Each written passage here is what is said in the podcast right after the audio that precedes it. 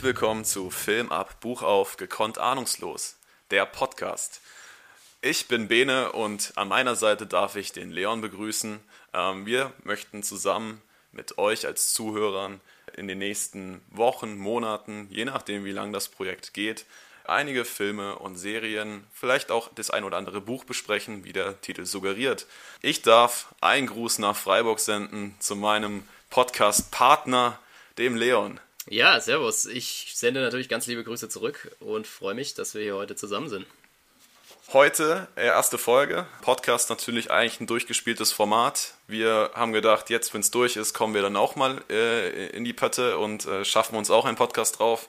Ja, was sind deine Erwartungshaltungen, Leon? Was, was erhoffst du dir durch unsere ja, regelmäßigen Gespräche mit schwerer Thematik? Ja, also ich denke, zunächst mal darf man natürlich nicht vergessen, dass wir jetzt hier nicht groß Expertise haben, aber ich erhoffe mir vor allen Dingen, wie du schon gesagt hast, äh, durch den regelmäßigen Austausch einfach einen Mehrwert in verschiedenen Thematiken, wenn wir sagen, wir besprechen die Filme, dass man nochmal eine andere Sichtweise auf die Filme kriegt, die man vielleicht selber vorher noch nicht hatte und hoffe natürlich auch, dass wir da euch als Zuhörer äh, mitnehmen können äh, und ihr dadurch auch einen Mehrwert gewinnt. Ja, es ist alles noch ein bisschen in den, in den Kinderschuhen. Wir müssen uns da selbst noch ein bisschen an das Format rantesten. Deswegen verzeiht, äh, wir bleiben mal beim Du. Uns äh, bitte da die kleinen Startschwierigkeiten. Ich denke, das fängt sich dann aber in den nächsten Wochen oder spätestens Monaten. Genau. Leon, erklär uns doch mal, was wir uns heute vorgenommen haben und ähm, genau, was das Thema der heutigen Folge sein wird. Genau, also zunächst, wie du ja schon gesagt hast, sind sowohl Bücher als auch Filme, haben wir ja mal überlegt, da so ein bisschen in die Thematik reinzugehen, weil es einfach uns interessiert hat oder auch, ja, vielleicht auch zum Einstieg ein sehr dankbares Thema ist, wollten wir uns mal mit äh, James Bond oder mit der James Bond-Reihe beschäftigen. Ja, sinnvoll ist natürlich, dass wir da dann von Anfang an äh, reingehen. Das heißt, der erste James Bond-Titel wäre in dem Fall James Bond jagt Dr. No. Und ja, da würden wir heute mal ein bisschen reingehen, uns unterhalten, die Meinung vom anderen äh, gern mal anhören. Wie ist denn überhaupt dein Stand zu James Bond? Welche, wie viele Filme hast du gesehen? Konntest du mit dem Film was anfangen? Hast du Filme mit, mit Sean Connery überhaupt schon gesehen oder sind eher die neueren das Metier, wo du dich bewegst? Wie ist da der Kenntnisstand? Also auf jeden Fall sehr gute Frage. Ähm, ja, also ich bewege mich da auf jeden Fall eher bei den neueren Filmen, bin jetzt nicht so tief in der, in der Thematik mit James Bond drinne, finde es aber eben gerade deshalb, glaube ich, auch spannend, da nochmal vielleicht eine andere Sichtweise reinzubringen. Ja, genau, also die alten Filme, gerade mit John Connery, habe ich glaube ich, soweit ich in, ja, das noch richtig auf dem Schirm habe, war ich da bisher bei Goldfinger äh, mit dabei. Ansonsten hört es da auch schon auf. Deshalb, wenn ich da richtig informiert bin, hast du da auf jeden Fall die größere Expertise ja. oder wie sieht's da? Ja, sieht's Expertise da ist vielleicht ein bisschen arg hochgegriffen. Ich, ich habe äh, alle Filme, ähm, mehrfache Ausführungen, einmal halt digital bei, bei Apple mir mal geholt, weil es da die 4K-Variante gibt ähm, und ich dann halt auch jemand bin, der sich über eine bessere Qualität umso mehr freut. Und das, äh, finde ich, macht halt auch einen Unterschied, gerade bei den älteren Filmen. Ja, so kann man sein Geld auch zum Fenster rauswerfen, wenn man sie eh schon auf, auf ähm, DVD und Blu-ray hat. Aber naja, gut, in dem Fall hat das uns ja in die Karten gespielt. Hab alle mehrmals auch geguckt, bin aber beim besten Willen kein Bond-Experte. Also ich habe weder Plan davon, wo welcher Drehort war genau oder ähm, äh, welcher Schauspieler welchen Hintergrund hat oder irgendwas. Bin ein bisschen into it, hab vielleicht auch den ein oder anderen Fun Fact oder das ein oder andere Trivia, aber jetzt Experte, weiß ich nicht.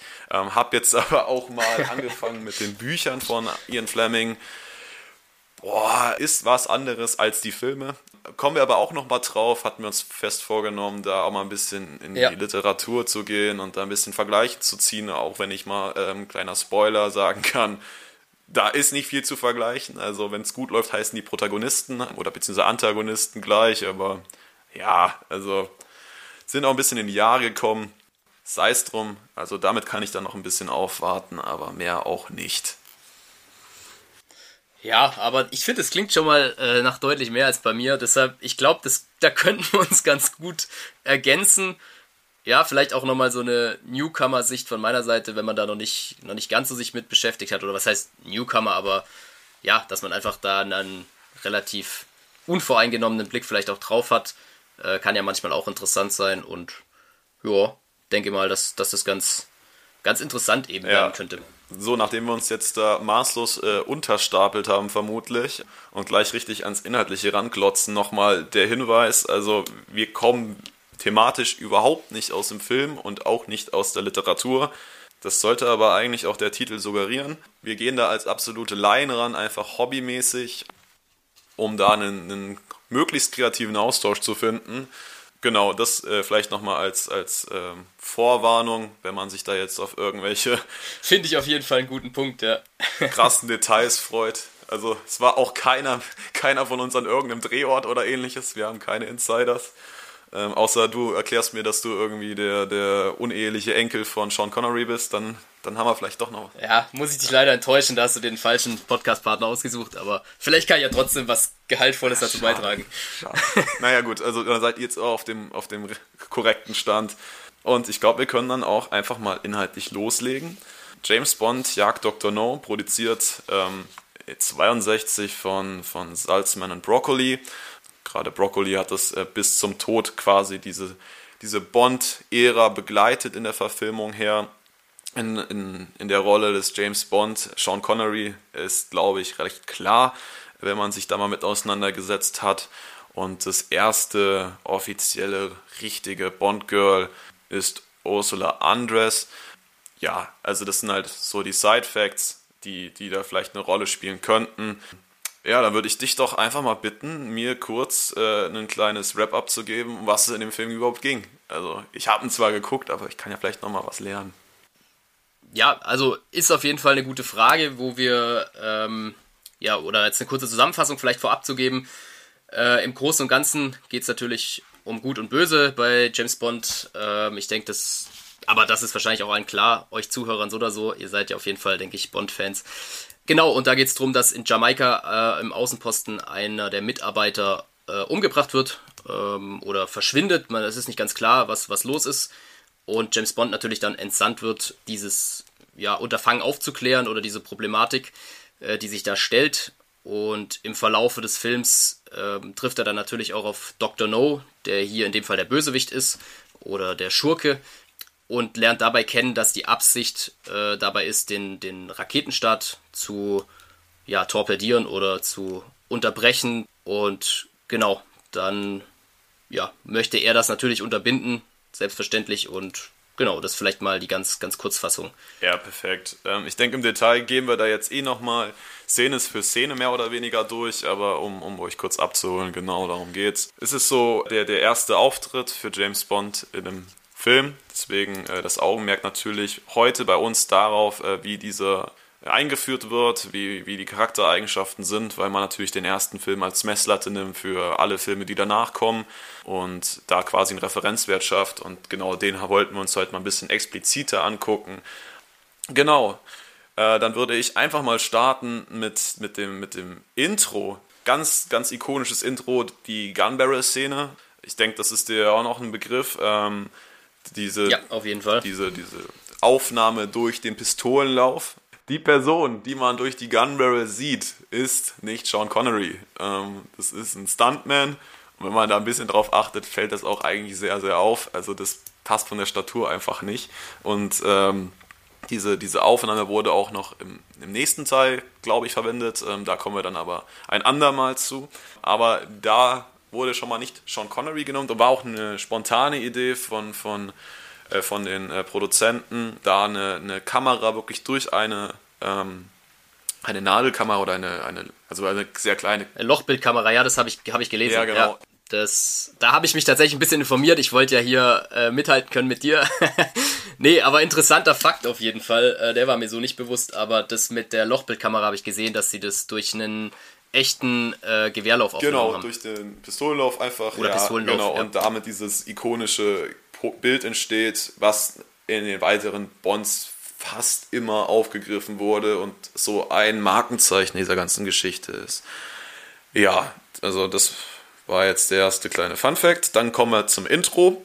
Da habe ich auch wieder gleich eine Frage an dich, aber da kann ich, habe ich selbst keine Lösung drauf gefunden. Das ist dieses klassische Bond-Theme von ja. John Barry komponiert, angeblich.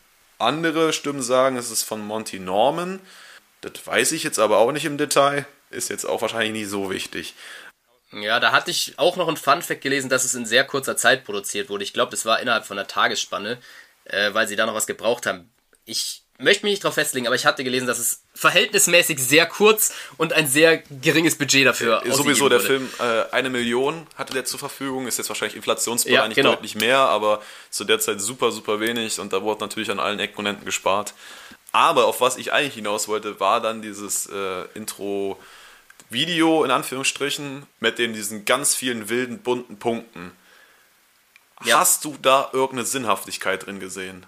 Witzigerweise nicht. Also sinnhaft, klar, man kann das dann sicher nehmen vom, vom Anfang aus mit dem Blick aus dem Pistolenlauf, hat man ja diese runden Öffnungen und die werden dann vielleicht so fortgesetzt über die bunten Punkte. Warum die aber Punkt, äh, bunt sind, das hat sich mir jetzt nicht so ganz erschlossen. Ich weiß nicht, ob das vielleicht damals futuristisch sein sollte, äh, dass man da eine besonders coole Methode für, fürs Intro irgendwie genommen hat, aber habe ich mir auch mal die Gedanken zu gemacht, kam da aber nicht so richtig auf den grünen Zweig, was, was die Absicht dahinter ist. Also, ähm, aber du meintest ja auch, dass bei dir irgendwie nicht so ganz klar geworden ist. Keine Ahnung. Ich habe ich hab versucht, da Muster drin zu sehen. Ich habe keine gefunden.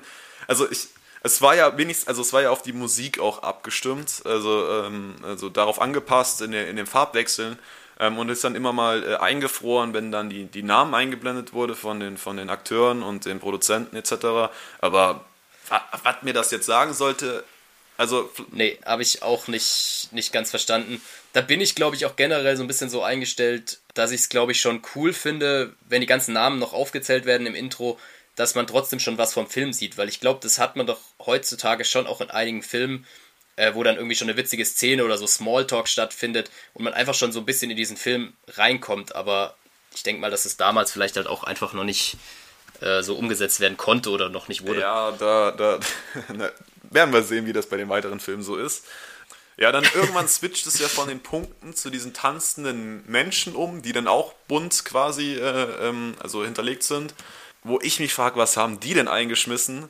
Also, also spannender Tanzstil Ja. auf jeden Fall. Guter Punkt. Ich habe überlegt, ob man damit vielleicht so ein bisschen in das jamaikanische oder in das Thema Jamaika einführen wollte, aber Ja, aber was ist vielleicht auch was weit hergeholt. rauchen die denn da, um Gottes Willen, ey? Ja, und aber immerhin konsistent in dem Sinne, dass man bei der Farbe Ja, ist. ja, also, das, ja, und klar, ist das, macht es den Anklang zu, zu Jamaika und, und äh, diesem. Ich weiß nicht, was es für eine Tanzrichtung ist. Ich verbinde eigentlich Jamaika mit Reggae und Reggae ist das absolute Gegenteil davon. Ob das irgendwas in Richtung Das stimmt, Samba, ja. Rumba, ich habe keine Ahnung, was ist. Aber auf jeden Fall, da wird's, erschließt sich mir ein bisschen was. Ähm, dann wechselt ja auch die Musik in, in diese, diese, dieses Trommellastige. Genau, ja. Und dann geht's ja über in die drei Blinden. Den Schnitt zum Beispiel, da wollte ich gleich einhaken, den finde ich zum Beispiel mega cool, dass man davor erst diese, ja, Schemen hat von den Personen und es dann übergeht ins, äh, ins farbliche Bild und in die Szene rein. Das finde ich eigentlich ganz gut gelöst. So, und die drei Blinden steppen ja dann zu diesem, was ist das, Clubhaus oder ähnlichem, wo dann unser John Strangway ja vorgestellt wird und ähm, der sich da aus seiner, seiner Spielrunde verabschiedet, weil er einen Termin hat, wie uns scheint, oder ein Gespräch zumindest, und dann kurzerhand von diesen drei Blinden erschossen wird. Ähm, hast du damit gerechnet oder war das so ein, ich weiß es nicht, ich weiß nicht, wie es bei mir beim ersten Mal schauen war, ob ich da überrascht war, dass die dann doch nicht blind waren auf einmal. Also es ist tatsächlich so, dass ich mich, glaube ich, schon gefragt hätte, was jetzt die Blinden an sich erstmal da zu suchen haben. Das heißt, man hätte vielleicht damit rechnen können, aber ich muss ehrlich sein, ich habe da nicht weiter drüber nachgedacht und gedacht, oh jetzt, also das, was passiert, ist ja irgendwo schon klar, aber in der Richtung, nee, hätte ich jetzt nicht mitgerechnet, um die Frage so zu beantworten. Nee. Ja, für dich wahrscheinlich schwierig, das zu rekapitulieren, wie es dir beim ersten Mal äh, ging. Was ich mich nur gestern beim Schauen gefragt habe, war, das ist helllichter Tag. So, da, da ist ein Schalldämpfer auf der Waffe drauf. Okay. Aber erzähl Ja. mir doch nicht, dass das keiner mitbekommt. Das ist doch so ein, so ein Clubparkplatz. Da wird doch irgend so ein, so ein Park-Heini da stehen oder ähnliches. Nein, die, und dann kommt Ja, dieser, dieser. Leichenwagen angebraust. Gut, das geht ja auch fix, das ist ja alles gut. Aber dass du dir da sicher sein kannst, dass da kein Zeuge dabei war, spannend. Ja, erstens das und vor allen Dingen durch das Wegrasen oder auch Herrasen schon von dem, von dem Auto oder Leichenwagen oder wie man es nennen will, ja, finde ich, würde ja auch schon Aufmerksamkeit erzeugt werden. Also ich würde da mit dir gehen, dass es schwierig ist, es vor Leuten geheim zu halten in dem Setting. Ja, anschließend, äh, anschließend der Szenenwechsel zu, zu Strangways ähm, Haus, in Anführungsstrichen, äh, wo dann seine Assistentin diesen Funkverkehr nach London aufnimmt und dann kurzerhand auch von den Blinden erschossen wurde. Wo die Frage ist, wie weit es entfernt war und wie schnell sie da hingekommen sind, ja. aber das zeitliche Geschehen wird ja so nicht aufgezeichnet, also insofern äh, denke ich, passt das auf jeden Fall. Zu dem Zeitpunkt weiß man ja auch, dass sie schon nicht, also weiß man ja schon, dass sie nicht mehr blind sind. ähm, da sind sie ja relativ mobil. Äh, deshalb, ja. ja, stark. Denke ich mal. Ähm, ja, und dann, Passt dann wird ja auch quasi schon mal der erste Hint gegeben, äh, nämlich diese Akte von Dr. No wird halt gemobst, ähm, wo halt dick sein Name draufsteht. Gut, der, der Film erklärt es ja, also der Titel erklärt es ja eigentlich auch schon, aber dann wissen wir, okay, es geht hier an, augenscheinlich irgendwie hier vor Ort schon um Dr. No. Ähm, hier ja. scheint es zu spielen. Die Frage ist immer noch, wo ist denn Bond? Da noch eine Frage kurz zum Einhaken, wo ich mir jetzt gerade nicht ganz sicher bin. Wird da nicht auch sogar schon die äh, Akte von Professor Dent auch mit zumindest durchgeblättert? Allerdings würde man ja da schon verraten, dass die zusammengehören. Wahrscheinlich ist ich dem glaube nicht so. auch nicht. Also ich habe da nichts präsent. Wäre auch seltsam, weil, weil er zockt ja mit Dent. Also das, um das vorwegzunehmen, die haben ja diese Spiele ja. und das wäre seltsam, wenn er ihm die Gesteinsproben gibt, obwohl er genau weiß, dass er wie alle anderen quasi zu ja, No gehören. Aber ähm, genau. Und dann nach diesem Vorakt kommen wir in diese Schaltzentrale. Da wird dann darauf aufmerksam gemacht, dass da irgendwas auf Jamaika los war. Ich glaube, das gilt jetzt auch nicht so viel mehr her. Und dann wird James eingeführt und das bringt uns ja auch irgendwie so ein bisschen zu unserem Kernelement heute. Wir blenden in ein Casino rein, mhm. einem auch einem noblen Casino, wenn ich das richtig deuten kann. Also äh, keins, wo wir beide was verloren hätten, aller Voraussicht nach. Ja. Und äh, Bond soll geholt werden, also jemand macht sich auf den Weg, um, um James zu informieren, dass er sich bei seinem Arbeitgeber zu melden hat. Der ist aber vergnüglich in, in einer Baccarat-Runde. So, Genau, und dazu habe ich gelesen, eben weil du jetzt dieses gehobenere angesprochen hast, dass das wohl auch das ein etwas gehobeneres Spiel als das normale Poker darstellen soll und damit diesen gehobenen Ansprüchen auch gerecht werden würde. Ja, aber Brudi, kein Mensch spielt heutzutage mehr Baccarat. also das ist ja so weit weg. Also ich wusste überhaupt nicht, dass es das Spiel gab, bevor ich die Filme geguckt habe oder die Bücher gelesen habe. Genau, so ist mir auch gegangen. Ich dachte gerade schon, du hast da schon einen Plan vielleicht mit Baccarat, aber ja, das war für mich, also ich hätte es jetzt nicht als Nobel zuordnen können, wenn ich den, die Info nicht gelesen hätte. Ich habe versucht, dir die Regeln zu lesen. Das ist so ein bisschen wie Blackjack. Also es geht darum, auf den Kartenwert zu kommen. So, aber also da gab es irgendwie so ein paar Regeln. Ich weiß es nicht. Ist ja auch jetzt nicht so wichtig. Aber auf jeden Fall ist es halt auch überhaupt nicht mehr ein größeres aktuelles Thema, meiner Meinung nach, also mhm. meiner Recherche nach. Weshalb man dann auch bei Casino Royale, also jetzt mal schon mal vorweggenommen, was eigentlich in den Büchern Baccarat ist, zu Poker umgemünzt hat, einfach weil kein Mensch weiß, wie bei Baccarat überhaupt die Regeln ah, funktionieren. Okay, ja. Ich finde es nur, find's nur geil, weil du hast ja diese, diese Schaufel, mit dem du dann die, die, die äh, Karten verteilst. Also das ist ja so einen richtigen kranken ja. Schieber. Und durch diese ganzen ja. französischen Ausdrücke, also beim Poker hast du ja diese, diese englischen halt äh, mit, mit, mit, mit Big Blind, Blind etc. beim Baccarat ja, sagst, äh, kann ich jetzt kein Französisch, deswegen kann ich da kein Beispiel nennen, aber... Ähm, ja, da muss ich auch passen und gab es ja auch, das war zum Beispiel auch interessant, es gab keine Übersetzung irgendwie unten, die eingeblendet wurde oder so. Äh, und auch im Originalton haben die auch auf Französisch gesprochen. Ah. Ähm, dadurch fällt eigentlich, wenn du kein Französisch kannst, dieser Teil halt raus. Es ist jetzt nicht wichtig, aber ja, würde man, glaube ich, heutzutage auch vielleicht anders machen. So, das zum Thema Baccarat. Ähm, ja, aber ähm, bevor wir Bond sehen, sehen wir erstmal Sylvia Trench eine äh, recht attraktive Frau in einem, in einem roten Kleid, also sehr auffällig in dieser, dieser Herrenrunde äh, oder in dieser dunkel gehaltenen mhm. Runde, also soll auch rausstechen. Und dann schwenkt die Kamera auf Bond, der sich natürlich auch sehr ikonisch vorstellt.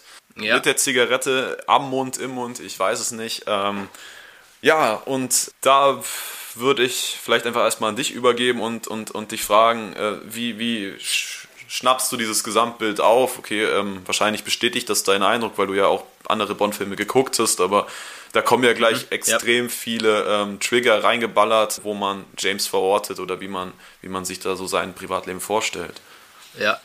Ich, ich glaube, es wird auch schon ein bisschen mit Kameratechnik da gearbeitet, im Sinne von, man sieht erst seine Hände, also er bleibt auch relativ lang, wie du ja schon gesagt hast, so ein bisschen als Unbekannte. Man sieht erstmal nur die Hände, wie er austeilt, weiß natürlich irgendwo, dass es sich um hier eine wichtige Person handelt, aber sieht die Person selber erstmal nicht. Und andererseits dann natürlich in dem Moment, wo man ihn sieht, ist er super abgeklärt. Und auch sehr selbstsicher, würde ich sagen. Also auch wo sie dann weiterspielen. Ich meine, er gewinnt die ganzen Runden. Wie in jedem Bond-Film, also. Genau, aber das kann man auch raushören ohne oder sehen, äh, ohne dass man Französisch kann. Und die Frau Trench, sag ich mal, oder Sylvia Trench, ist ja auch so, dass sie dann nochmal erhöht. Und auch das, ja, bemerkt er so mit einem ganz lässigen, ja, okay, machen wir so. Also da ist er nicht, ist er nicht verunsichert oder denkt so, oh, jetzt geht's ans Eingemachte oder, oder rausfällt aus seiner Rolle, sondern ist er schon sehr abgeklärt und gleichzeitig aber natürlich auch ein bisschen flirty unterwegs und weiß schon, mit was er, mit was er spielen kann, abgesehen auch vom Spiel an sich. Ja, das mal vielleicht als allererster Eindruck, was mir da so aufgefallen ja, ist. Ja, doch, doch. Also ich finde auch diese, diese, diese Coolheit, die einfach ausstrahlt, dieses kalkuliert Berechnende. Trotzdem merkst du, er will spielen. Also irgendwie so, so ein Hang zur Spielsucht ist schon da. So, ja, ähm, ja. Oder vielleicht auch ein bisschen gut, es greift vielleicht auch ein bisschen vorweg, aber so dieses, dieses gewisse Ding zum Risiko oder zu einer Herausforderung. Ja gut, bei dem ähm, Job ich, musst du halt auch Fall mit Risiko gut leben können. Das ja, guter Punkt. Sehr guter Punkt, das stimmt. ja, aber äh, ja, das, das wird halt sehr, sehr deutlich allein. Also wir, also der wird nicht irgendwie bei einer Autoverfolgungsjagd gezeigt oder wie er bei seinem Chef reinkommt, sondern er wird halt direkt in einem Casino eingeführt. Und ja. ich glaube, das ist ja auch so ein roter Faden, der sich durch die Bücher und Filme zieht, dass es halt immer wieder diese Spielsituation gibt, wo er quasi auch in fast allen Fällen immer fett abräumt. Also anscheinend bräuchte der ja. Mann gar nicht arbeiten gehen, der könnte sich sein ganzes Leben nur durch Spielen finanzieren. Ja, also das hätte ich jetzt sogar auch gesagt und ich bin ja nicht ganz so drinne wie du, wie wir ja vorhin schon treffend festgestellt haben. Also das hätte ich auf jeden Fall auch mit ihm in Zusammenhang gebracht, ja. Deshalb macht es wahrscheinlich auch durchaus Sinn, dass es im ersten auch schon, äh, im ersten Teil auch schon dabei war. Aber was, was auffällt, ähm, er, obwohl er da so sehr, sehr distanziert wirkt und jetzt da keine persönliche Ebene anscheinend mit irgendwem am Tisch hat. Also klar ist so ein bisschen flirty mit, mit, mit, der, mit der Frau Trench da unterwegs, aber die ja auch mit ihm. Also ähm, ist da ja tatsächlich ja, sehr beidseitig. Ist er trotzdem ein ziemlicher Gentleman, weil ähm, als er dann geht, er dem Copier, glaube ich, heißt es, und da anderen Leuten dann noch ihr, ihren Teil zusteckt, quasi. Ja, genau. Auch, auch schon am, am, am Tisch direkt und auch beim Verlassen. Genau, und äh, die dann auch per Namen, genau, also ja. per Namen kennt. Also ähm, da zeigt ja. sie ja dieses Bild von, von okay, der, der, der Mann hat Manieren auf jeden Fall. Mhm. Und ist vielleicht auch öfter dort, was ja auch wieder zu der zu diesem spielanfälligen Verhalten äh, hinweisen würde auf das Verhalten. Und genau. dann ergibt sich ja dieses Gespräch mit, mit, mit, mit Miss Trench, wo sie sich ja verabreden, ja. wenn ich mich jetzt nicht irre. Wobei Verabredung hier auch sehr wohlwollend gesagt ist. Also ich habe das eher so erlebt, dass der Mr. Bond hier äh, einfach mal festlegt, wann man sich trifft. Aber das alles trotzdem höflich passiert. Also ich finde, das äh, kann man ihm nicht absprechen, aber es ist trotzdem sehr bestimmt und er weiß halt, dass er sich erlauben kann oder machen kann ja, vielleicht auch noch als, ja, als wichtigen, ja. wichtigen Punkt, der hier okay. interessant ist. Ja, ja, gut. Auf jeden Fall dann wieder Szenenwechsel. Wir sind jetzt beim MI6 oder ich glaube in dem Film heißt es sogar noch MI7, weil sie sich nicht getraut haben, äh, das, äh, den Originalnamen zu nehmen. Ah, okay. Interessant. Ja, das habe ich jetzt hätte ich so ja, du, also, ja, was ich alle weiß, du. Ähm, ja? Vielleicht nehmen wir das ahnungslos doch noch aus dem Titel. ja, und dann dieses, dieses klassische, diesmal wirklich Tete-a-Tete mit Moneypenny also wirklich dieses super ja. intime Verhältnis, wo aber klar ist, okay, die spielen halt komplett miteinander. Also da wird ja, sich nichts ja. draus ergeben, das ist einfach so, so ein Spiel miteinander. Und, und das äh, finde ich ziemlich, ziemlich äh, interessant. Auch wenn sie da halt als Frau nicht so sonderlich gut wegkommt, weil letztendlich sie ihm da permanent nachjammert und äh, gerne Zeit mit ihm verbringen würde und er sagt, ja, ja ähm, würde ich ja auch, aber hab da ja auch andere ja, das merkt sie ja dann auch, dass er mit seinen klassischen Ausreden kommt und wenn er die nicht bringen würde, wäre er ja nicht der Bond. Ich glaube, ja, genau, das, das zeigt ja, dass sie vielleicht an, eventuell auch an mehr interessiert wäre, ich weiß es nicht, aber auf jeden Fall spielen ja, sie miteinander. Total. Ja. Also, das ist schon auch dann sehr körperlich auch ähm, ähm, für, für, für, für ein Arbeitsverhältnis spannend. Ähm, und ja. äh, ja, spannend ja eigentlich auch, dass wir von einer Frauenszene eigentlich direkt in die nächste Ja, aber ich glaube, wie gesagt, die Hintergründe sind andere. Ich glaube, da kommt halt nochmal mehr Bond sein Charme in Anführungsstrichen. Also ich finde es mhm. heute vielleicht teilweise ein bisschen arg platt, aber es soll ja diesen Charme quasi äh, verdeutlichen. Und äh, der wird ja dann nochmal aufgezeigt, wie er da, wie er da so richtig richtigen Umgang hat. Das andere war ja wirklich einfach so dieses Flirty, ja, ich, ich, ich habe hier die Situation unter Kontrolle und ich, ich merke, dass da Interesse ist und äh, ja, Ja. gut, nutzt dann die Chance und macht da jetzt auch kein großes Tamtam drum. So, und dann äh, lernen wir seinen Arbeitgeber M. M, gespielt von Bernard Lee, der uns ja auch noch ein paar Filme begleiten wird, Gott sei Dank. Finde ich auch ein klasse Schauspieler. Ja, und da merkt man dann doch ähm, wieder diese Professionalität, finde ich. Also extrem, ähm, extrem, ich weiß es nicht, äh, wirklich professionelles Verhältnis zueinander. Man weiß, wer, wo die Hierarchie ist. Kassiert dann aber auch Ja, erstmal einen, einen Spruch quasi, äh, wie es mit seiner Arbeitszeit aussieht. Und äh, Bond dann recht frech ja sagt, ähm, während der Arbeitszeit kann er nicht schlafen. Äh, das geht ja nicht. Ja, genau, aber sie treffen sich dabei auch noch bemerkt, morgens um drei war es, glaube ich. Äh, er nennt die Uhrzeit noch. Und er fragt ja dann, äh, wann, wann der Bond eigentlich überhaupt mal schläft. Genau. Und genau. Also dann kommt auch schon wieder so ein kleiner frecher Spruch mal so zwischendrin, den er sich wahrscheinlich erlauben kann, aber so die Art und Weise, die er sonst an den Tag legt im, im Umgang, äh, die muss er da zurückhalten, weil es dann wahrscheinlich sonst eine auf die Finger gibt. Und dann kommen wir ja schon zur, zur, zur Aktion, ähm, nämlich Strangway verschwunden und man befürchtet halt, dass dieser, dieser Raketenstart von Cape Canaveral ja behindert werden soll oder gestört werden soll durch sogenanntes Toppling. Ja, ja. Ähm, das wurde auch nicht eingedeutscht, also quasi eine Unterbrechung äh, der, der Frequenzen Stimmt, ja. und damit ähm, soll die Rakete dann halt nicht ihren Weg zum Mond finden, sondern irgendwo in der Pampa verenden. Und Bond wird jetzt dann halt entsandt, Strangway zu suchen, beziehungsweise diesen Toppling auf dem Weg, auf den Grund zu gehen. Ja, da vielleicht auch nochmal kurz ein weiterer, eine weitere Facette vom, vom Bond. Er wird ja gefragt, ob er sich vorstellen kann, um was es geht, noch bei M im Büro und kann dann ja auch schon sich vorstellen, um was es gehen könnte. Also ich glaube, das zeigt auch nochmal, dass er ja trotzdem auch irgendwo clever ist und, und mit einem gewissen, ein gewisses Wissen mitbringt, äh, was ihm in seinem Job dann weiterhilft. Finde ich auch eine, eine gute Facette, weil das ja nochmal ihm die Möglichkeit gibt, dass er recht abgeklärt auch handeln kann, weil er halt auch viel weiß oder sich in Ja, der, Situationen der, der Typ hat auf jeden Fall ein gottloses Allgemeinwissen, weil er kennt sich ja, äh, Ja. wenn man das halt alles so aussummiert, äh, ähm, summiert, in jedem Bereich irgendwie aus. Ist sehr spannend. Was ich mich nur gefragt habe, so ist diese Störung des Raketenstarts von Cape Canaveral ist ja eigentlich ein Ding der Amerikaner. So, also an sich hat er ja damit gar Ja. nichts, also haben die Briten ja nichts unbedingt damit am Hut. Es ist ja dann eher, dass er geschickt wird, wirklich um, um zu, Strangway zu finden, der ja ein britischer Spion war. Und dieses Toppling ist ja dann Ja, eigentlich eher so Leiter sein. Also Felix Leiter, der ja da auch schon mal angesprochen wird, den er natürlich auch schon vom Namen her kennt, dem sein Aufgabenbereich das sein. Ja, ich denke, es ist eher, dass er da so ein bisschen reinschlittert, eben durch das Verschwinden, äh, das er aufklären soll und dann damit in Zusammenhang äh, gebracht wird. Oder weil das irgendwie auch schon im Zusammenhang steht. Aber ich glaube, es ist nicht seine primäre Aufgabe, sich eigentlich um, um, die, äh, um den Raketenstart zu kümmern, dass der sauber ablaufen kann. Das würde ich auch anfangs eher dem Leiter zuordnen. Ja. Dann kommt der Quartiermeister in Anführungsstrichen, ich glaube, so wird er noch gar nicht genannt in dem Film, ähm, kommt erst ein Film später. Und er kriegt eine neue Waffe, von der er nicht so begeistert ist, also die Beretta soll er abgeben, werden ein ziemliches Spielzeug, äh, äh, ja, im Vergleich zu der Walter PPK, die er jetzt bekommt. Da auch, ein auch so ein bisschen anstößiger Spruch, den du heute wahrscheinlich auch nicht mehr bringen könntest, von wegen, das ist was für die Frauenhandtasche, ähm, der das, noch mal, das Ganze nochmal verdeutlichen Ja. soll. Aber äh, ich denke, unter damaligen Gesichtspunkten auf jeden Fall wahrscheinlich als Witz zu verstehen. Definitiv. Ja, und man merkt auch da wieder diese, diese, diese kleine Dreistigkeit, die er sich rausnimmt, weil er ja dann beim Verabschieden versucht trotzdem die Beretta mitzunehmen, wo man genau weiß, dann landet Ja. die Walter irgendwo in der Ja. Schublade und wird nie benutzt. Aber ähm, ja, äh, M ist halt ein bisschen äh, auf der Hut oder ist da ein alter Fuchs und kennt seinen, seinen James ganz gut und ähm, ja, nimmt ihm dann wieder Waffe wieder ab oder lässt ihn dazu bringen, die abzugeben. Und dann gibt es da noch ein kurzes Gespräch mit Moneypenny, was auch von M unterbunden wird, weil der Genau, weil er kennt ihn halt schon und weiß, wie es ablaufen wird. äh, sagt ihm dann, Junge, seh zu, dass du in den Flieger steigst, wir haben keine Zeit für dein, dein Rumgeschäke hier. Und dann kommt James nach Hause.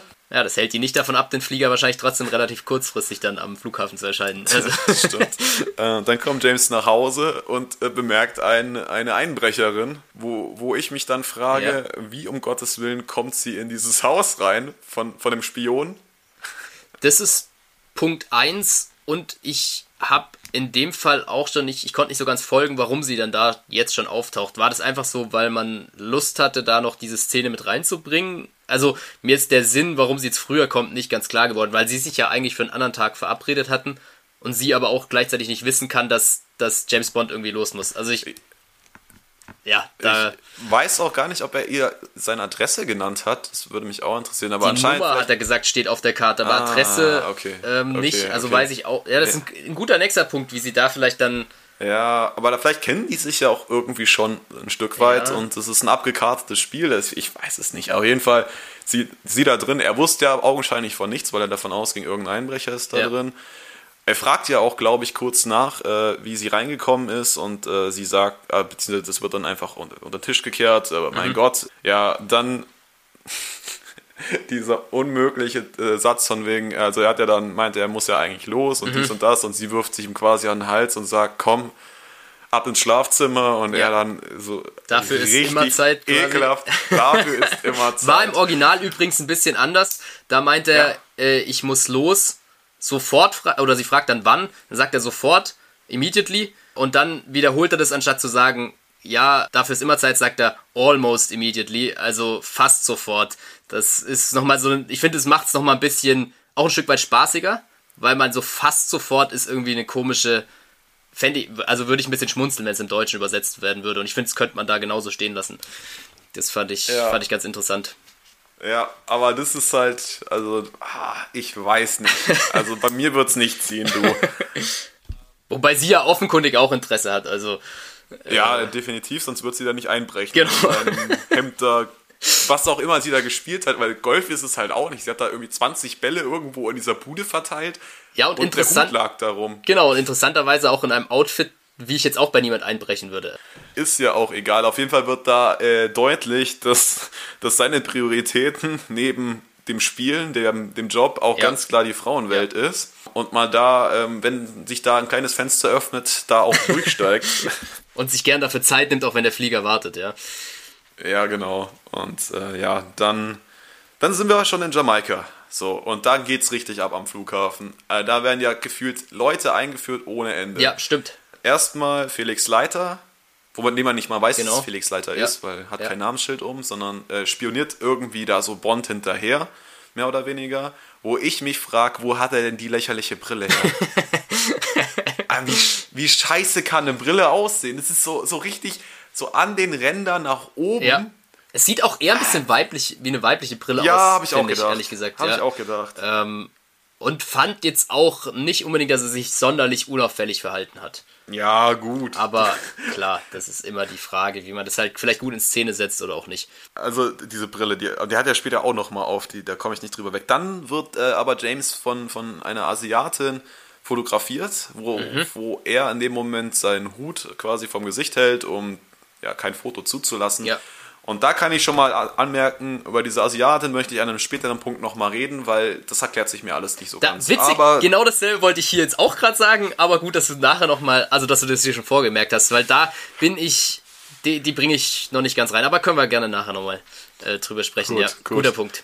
Ja, aber dann wird es ja noch kurioser, weil dann dieser, dieser Fahrer dann auf einmal, also erstmal will ja Bond den, den Damen da, diesen, den, den äh, Stewardessen ja. oder Pil Pilot, äh, wahrscheinlich ja Stewardessen zu der Zeit, ähm, das Taxi wegschnappen. Genau, was eigentlich schon wieder total asozial so gesehen ist, aber dann schafft das im selben Moment super wie ein Gentleman rüberzukommen, indem man ja. dann doch sagt, ja, sie dürfen natürlich selbstverständlich als erstes fahren. So. Ja. Ähm, ja, auch, auch durchaus Und, interessant. Genau. Das, weil eigentlich ist er ja Gentleman genug, um solche Situationen mitzubekommen, aber in dem ja. Fall war er anscheinend ja. so abgelenkt, ich weiß es nicht.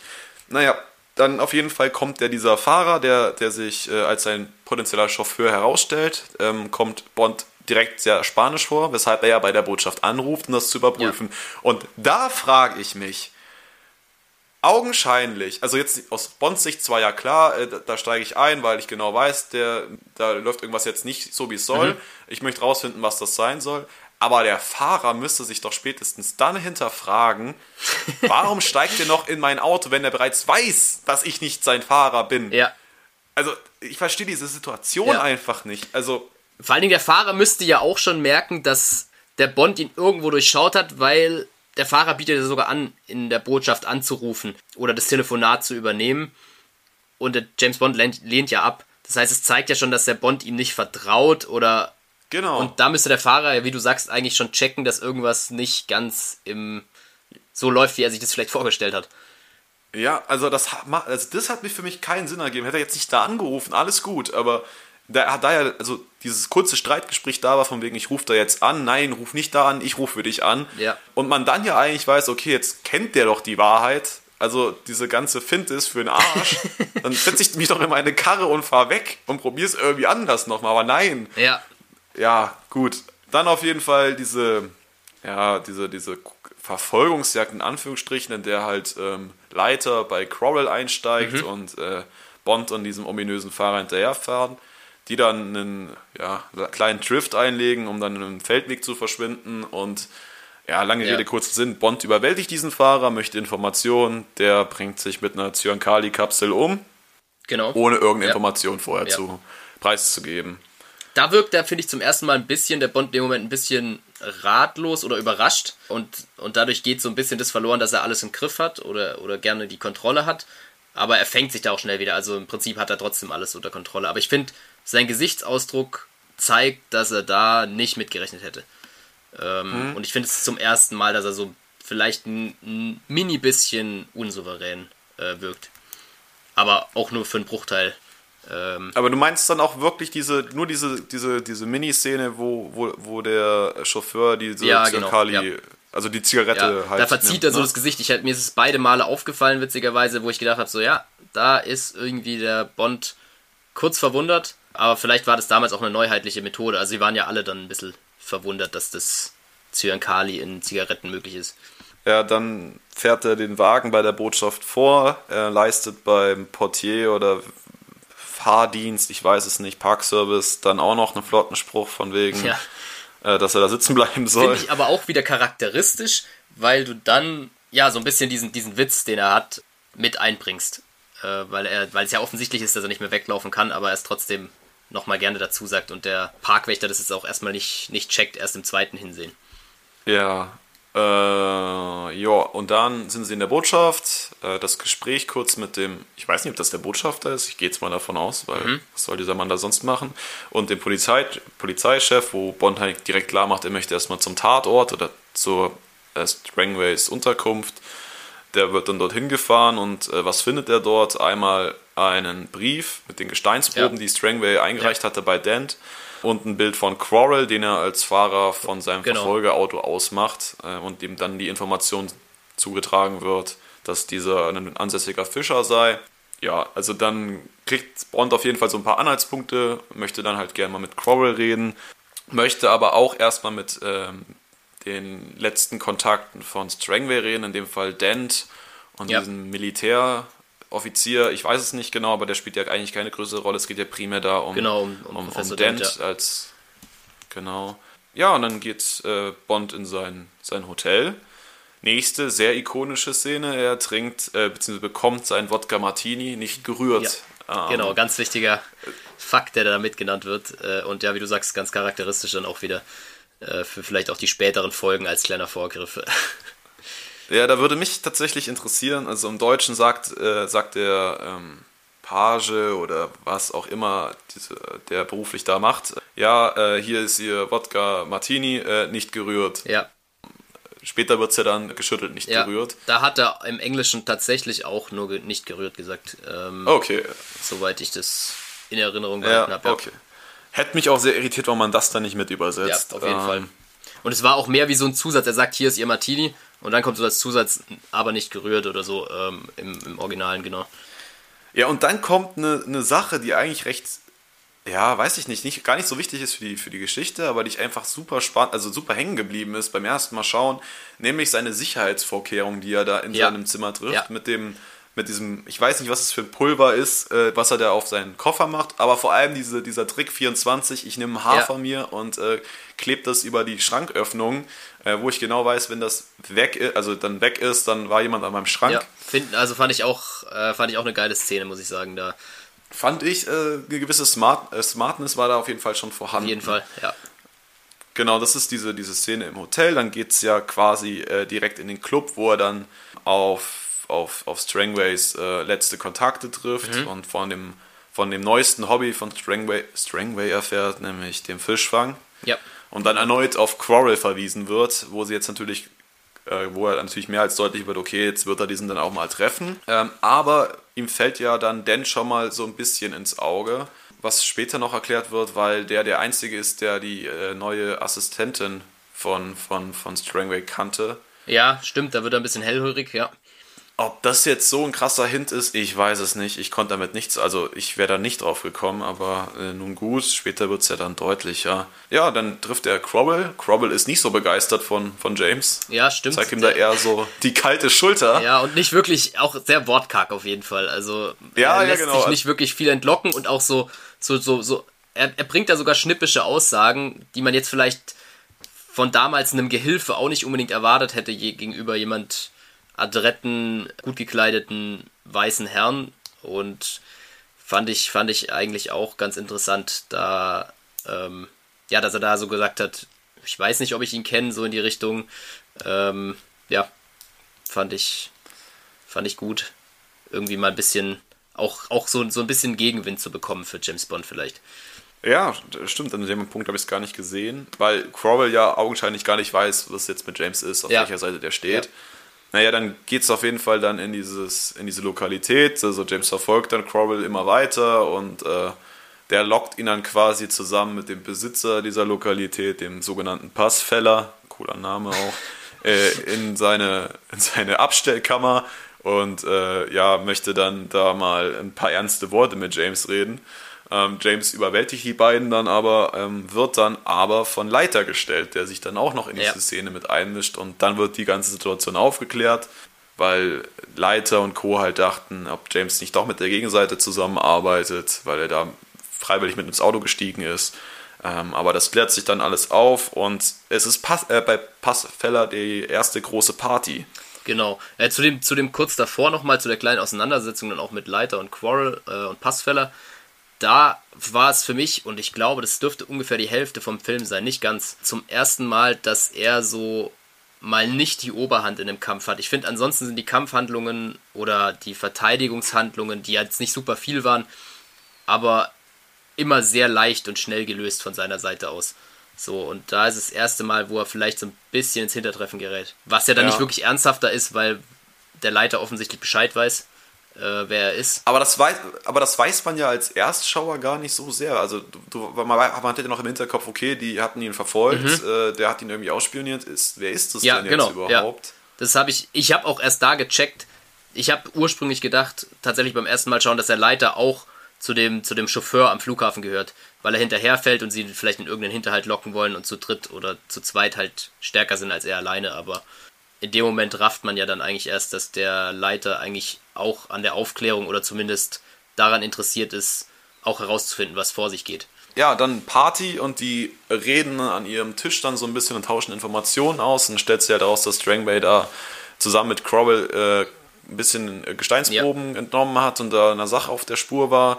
Und äh, äh, Crab Key dann immer mehr in den Fokus rückt. Äh, diese ominöse Insel eines Chinesen, die privat ist und äh, man da auch gar nichts verloren hat als Außenstehender und die Einheimischen da quasi eine kleine Mystifizierung mit ihrem Aberglaube drum mhm. haben, dass da seltsame Dinge vor sich gehen, seltsame Kreaturen leben. Ja. Also Wobei ich da, aber da können wir nachher auch nochmal drauf zurückkommen, fand ich es teilweise ein bisschen, also es ist sicher als Witz gemeint auch oder als, ja, auch, auch dieses von den Einheimischen her, äh, dass man da von einem, von einem ja, dieses Mystische hat, auch mit, mit, dem, mit dem Drachen und so. Aber ich weiß nicht, da können wir nachher auch gerne mal drauf zu sprechen kommen. Ich, vielleicht, dass wir es im Hinterkopf behalten, ich finde, ist mir vielleicht ein bisschen zu hoch dann oder zu lang daran festgehalten. An diesem Fakt, ja, dass es ein Drache okay. sein könnte. Ja. Also, ja, ich kann da nachher gerne nochmal, ich will nicht zu viel ja, von wegnehmen vielleicht. Alles gut, alles gut. ähm, ja, wie gesagt, diese, diese Insel rückt in den Fokus und äh, dass man da keine richtigen äh, äh, Proben nehmen konnte.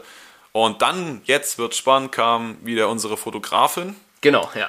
die erneut Bilder von Bond machte und äh, dann Crobble auf sehr charmante Art und Weise ja fast den Arm auskugelt und sie da an den Tisch schleppt. Ja. Sich dann rausstellt, sie ist keine Fotografin von irgendeiner ortsansässigen Zeitung, sondern ähm, Freiberuflich unterwegs irgendwie, genau. ja, aber wir wissen ja eins, also wir wissen ja ziemlich sicher, dass sie zu Dr. No gehört. Also was macht sie Ja. sonst? So, und dann frage ich mich, was macht er mit den Fotos? Wa- Warum braucht er Bilder von James Bond? Weil augenscheinlich weiß, weiß er doch, wer James Bond ist. Das zum einen und zum anderen wird es ja auch gar nicht weiterverfolgt. Also was mit den Bildern eventuell passieren könnte oder passieren wird oder ob es überhaupt welche gab. Gut, klar, die wurden dann auch vernichtet, aber es wird ja kein direkter Kontakt hergestellt zwischen der Fotografin und irgendwie Informationsaustausch, den sie durch die Bilder irgendwie äh, an Mehrwert gewonnen hat oder so. Äh, Das Ja. ging mir nicht ganz ein. Sie taucht halt zweimal auf. Sie spricht ja auch am Flughafen mit dem, mit dem Chauffeur ähm, im Hintergrund, in dem Moment, wo er Stimmt, telefoniert. genau. Das heißt, das habe ich aber auch erst beim zweiten Mal aktiv gesehen, dass das dieselbe Stimmt, ist. ja. Da habe ich einen Moment gebraucht tatsächlich. Aber da wird relativ viel Wert drauf gelegt für vielleicht recht wenig, was draus gemacht wird so. Ja, aber, aber wie gesagt, mein Punkt ist einfach, so, der Chauffeur weiß doch, wer James ist, sonst hätte er, würde er nicht ansprechen. Ja. Das heißt, Dr. No braucht, also warum braucht er denn ein Bild von diesem Typen? Es weiß doch die ganze Insel, okay, da ist ein Fremder, das Ja. ist potenziell dieser Spion, den wir hier haben. Aber warum muss sie dann Fotos machen? Also wenn sie ihn einfach ausspioniert, was er jetzt, wie weit der jetzt ist mit der Planung etc. Mein Gott, okay. Aber der, was will der mit einem Foto? Möchte sich das einrahmen und über Ja, sein also Kamin das, hängen? das habe ich, weiß auch absolut nicht. nicht. verstanden. Also, wie gesagt, die ganze, ganze Person ist, oder Fotografin in dem Fall, ist mir nicht ganz, ganz klar, was, was da die Absicht dahinter ist. Auch nach dem zweiten Mal anschauen, ich habe es mir zwei Tage hintereinander ja angeschaut, ähm, ist mir das, obwohl ich dann drauf geachtet hat und habe und es mir aufgefallen ist, war mir nicht ganz klar, was, was da die Absicht ist. Und klar, wie du sagst, was, was macht sie mit Fotos? Also das ist ja erstmal kein, kein Mehrwert, zum, zumal man weiß, dass er da ist. Wie- Das, das soll mir mal bitte einer erklären. Also das hat, hat sich mir nicht ganz erschlossen, ob man da einfach die Person reinbringen wollte, weil man irgendwie noch einen Charakter brauchte, aber der wird ja dann auch quasi mit dieser Aktion rausgeschrieben, also spielt keine Rolle mehr. war auch davor eigentlich nur einmal da. Also war ja nicht davor die ganze Zeit präsent, dass man es immer wieder gesehen hat, sondern es war ja auch nur die Szene am Flughafen. Also ja, bin ich bei dir. Hat, hat sich mir auch gar nicht erschlossen, was, was da die Absicht war. Ja, nun gut, dann ging es auf jeden Fall ähm, nach diesen Gesprächen ging es dann für Bond nach Hause, wo die Blinden ihren ersten Attentatsversuch äh, auf, auf James ausüben wollten, der durch einen Zufall halt nicht geklappt hat, ähm, aber auch gar nicht mehr weiter dann thematisiert wurde letztendlich, sondern äh, es geht halt als gescheitert und man hat dann halt an einer späteren Stelle nochmal versucht, das Ganze zu, zu beenden. Daraufhin besucht dann am nächsten Tag vermutlich ähm, Bond Professor Dent in seiner Ja, genau. Einrichtung, um diesem, diesem Brief da auf die, auf die Spur zu gehen. Dann gibt es erstmal wieder so eine Flirty-Szene mit der Sekretärin von Dent. Mittlerweile dann auch Standard wahrscheinlich. Also Ja, also quasi ah, jedes Frauenbild, was bei drei nicht auf dem Baum ist, wird da äh, quasi angemacht. ja, Ähm, ja, dann kommt äh, Dent und der korrigiert ziemlich ins Schwimmen mit seiner, mit seiner Argumentationsgrundlage und äh, spätestens da merkt man, okay, hier stimmt irgendwas nicht, äh, Ja. der verheimlicht was und äh, Bond als alter Experte merkt das natürlich auch. Ich glaube, danach fährt schon Dent direkt zu, zu Dr. No. dadurch wird es ja aufgelöst und dann bleiben sie eigentlich auch äh, direkt in der Szene und er fährt äh, rüber. Obwohl er da das ihm ja eigentlich auch verboten ist. Ähm, da setzt er sich Genau. über seine Anweisungen hinweg. Aber das, ah, das wollte ich auch noch sagen, so- sogar schon bei dem Chauffeur. Also diese Angst vor Dr. No ist ja extrem groß. Also erstmal hat er ein super weites Feld. Also der hat ja, also jede zweite Person, die James kennenlernt, gehört zu Dr. No als in irgendeiner Funktion. Und dann haben die ja so viel Schiss vor dem, dass sie sich lieber das Leben nehmen. Das wird auch angesprochen. Ähm, guter Punkt, das äh, sind wir vielleicht übergangen, aber da hat, stellt er sich die Frage bei der Party oder bei dem, bei dem größeren Umtrunk ähm, mit Quarrel, wo sie sich unterhalten und er die Fotografin an den Tisch holt. Danach, nachdem sie weg ist, stellt er sich die Frage, was, was da los ist, wie man so viel Angst haben kann, dass man sich lieber den Arm brechen lässt oder, oder stirbt. Äh, das sagt er in einem Satz. Und genau da lässt er ja dann auch noch fallen, hier, hier wird es jetzt interessant, äh, Crab Key interessiert mich, äh, diese Insel, um die es da mysteriöserweise in dem Fall noch geht.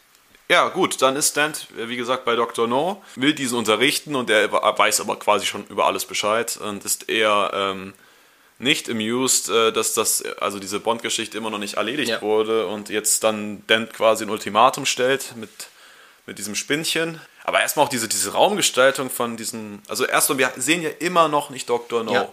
Wir lernen, wir lernen ihn Genau. erst wirklich im letzten Akt kennen. Ja, also ich würde sagen, drei Viertel vom Film weiß man eigentlich nicht, äh, wer Dr. No ist. Oder man, man, es geht halt um eine mys- mysteriöse Person, aber man hat ihn noch nicht zu Gesicht bekommen. Ja. Und dann hast du dieses riesen, diesen riesen Raum, wo ja einfach nur ein Stuhl drin steht mit einem, mit so einem seltsamen Deckenfenster Ja. und diesem Käfig, wo die Spinne dann sich drin befindet. Aber einfach diese überdimensionierte, was natürlich wahrscheinlich irgendwie so eine Assoziation zur Macht ist, die Dr. No einfach besitzt. Mhm. Ja, und dann Ähm, auch diese Leere, dass man sich noch kleiner fühlt gegenüber dem großen Dr. No, äh, wenn man da als Gast kommt. Ja, das ist sicher ganz viel ähm, Interpretationsspielraum, aber so sehr wollen wir jetzt ja da eigentlich uns nicht auch nicht drin verlieren. Ähm, sonst kommen wir hier gar nicht voran. ja, ähm, also wie gesagt, kriegt das Ultimatum gestellt und soll dann wieder zurück. Ich finde, du siehst ja dann das erste Mal auch diese Station von, von Dr. Neu von oben. Ja, Die verstehe ich nicht. Also das ist für mich ja, also irgendwie ist das ja einfach nur so, so ein Hafengelände oder genau wie so eine, wie so eine, wie so ein, Hafenhalle. Genau. Ich- Und wie, wie für ein bisschen größere Schiffe so ein, so, ein, so ein Anleger, wo beladen werden kann, der eine gewisse Höhe hat, dass man auf die Boote draufkommt, aber es ist, und das ist auch noch überdacht. Also es ist wie so ein, Genau. Und es wirkt von außen recht übersichtlich, aber Ja. innen sind es ja immer riesige Räume. Ja.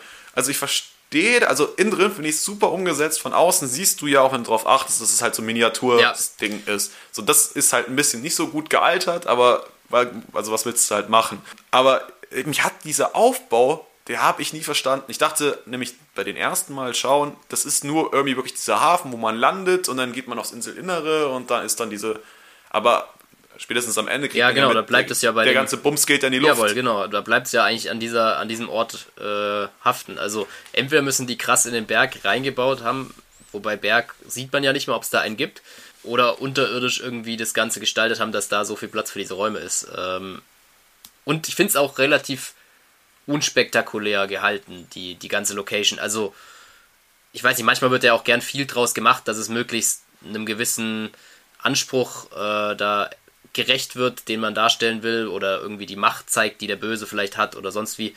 Ich finde, es ist da noch nicht der Fall. Ähm, Es ist ein recht unspektakuläres Gebäude, würde ich sagen. Also von außen Ja, von außen, Fall. genau, Von sorry, ja. Extrem. Ja. Aber da, da kommen wir ja erst Genau. noch richtig ich hin. war jetzt erst So. beim Außen äh, geblieben, ja, sorry. Ja, alles gut. Dann ähm, geht's halt äh, für, für Dent nach Hause mit der Spinne. Wir kriegen dann die Situation, wie James in sein Hotel wiederkommt Mhm. und seine Sachen durchsucht und dann darauf aufmerksam, aufmerksam wird, äh, dass bei ihm äh, ja, Sachen durchsucht wurden. Oh Wunder. Ja. Also davon ging er ja aus, als Ja. hätte er diese Vorkehrungen gar nicht Was getroffen. ich da mich aber wieder gefragt hat, warum das nicht weiter verfolgt wird. Also ging es einfach nur darum festzustellen, dass es durchsucht wurde. Er, er überprüft es ja so gesehen nicht weiter. Das fand ich. Ja, das stimmt. Ich fand geil, hat er stimmt. so geile Vorkehrungen getroffen, die, wo wir ja vorhin schon gesagt haben, die waren echt clever und echt durchdacht. Aber er macht eigentlich mit dem Wissen, dass er, dass er durchsucht worden ist, irgendwie macht er nichts. Oder man sieht auch nicht, ob irgendwas entwendet wurde oder äh, das, das habe ich nicht ganz verstanden. Warum? Also Ja, da, da gebe ich, da geb ich dir recht. Also stimmt, da hätte man ja irgendeinen Schluss draus ziehen müssen. Zumindest entweder ich kann dem Hotelpersonal nicht vertrauen Genau. oder ähm, Oder Ja. vielleicht auch, dass er rumrätselt, wer es vielleicht gewesen sein könnte, wie du sagst, e- eventuell Hotelpersonal oder sonst wer. Ähm, ja, aber ja, gut, nehmen wir als gegeben einfach auf hin. jeden Fall. So, und dann wird's wild. Dann wird äh, pennt er ja da, äh, schweißnass liegt er Mhm. da in seinem Bett und dann kommt die Spinne. Ja. So. Und Sag mir nicht, du Ja. hast da denselben Fun-Fact wie ich. Achso, dass er es nicht gar nicht machen wollte, weil er Ja, genau. Ja, denke ich auch. Aber den wollte ich ja jetzt gar nicht mal droppen, weil Ach, wenn, wenn wir schon so, wenn wir schon mal ein bisschen Expertenwissen haben, darf man das doch sicher auch mal fallen lassen, oder? das hat der Podcast heißt ahnungslos. Ja, Ähm, aber ja, ich gebe dir recht. Quatsch. Ja, wie du schon sagst, der musste von dem, äh, von dem also diese Arm-Szene musste durch einen Stuntman gedreht Ja. werden, weil er. Sieht man aber beim war. zweiten Mal auch, dass die Spinne auch nicht wirklich auf dem Arm läuft in gewissen Einstellungen. Ähm, Ja. Wenn es von oben drauf geblickt wird. Aber dann wird's richtig wild, wenn er sie nämlich erschlägt. Also dann habe ich mich gefühlt wie in einem Disney-Film. Ja, ich- das genau dasselbe auf wollte ich auch jeden sagen. Schlag, auf jeden Schlag dann diese, ich weiß nicht, Trommeln oder Ja, ist wie so ein bisschen oder was. laut, na lautmalerisch ist falsch, aber dieses Unterstützen, dass man eins zu Ja. eins den Ton, ja, das habe ich auch gedacht und hatte auch das Gefühl, dass es im Film allgemein so ein bisschen mit der Musik versucht wird umzusetzen. Ich meine, Filmmusik ist immer wichtig, aber dass da schon noch ein bisschen mehr dieses, dieses Unterstützende war. Und in dieser Szene fand ich es total krass. Also, Ja, aber das fand Zu ich viel. schon sehr hart Also- übertrieben. Also es war wirklich, ich dachte, ich gucke jetzt gerade einen Disney, Peter Pan oder irgendwie oder Schneewittchen oder sowas, wo, wie du schon sagst, extrem lautmalerisch einfach gearbeitet wird.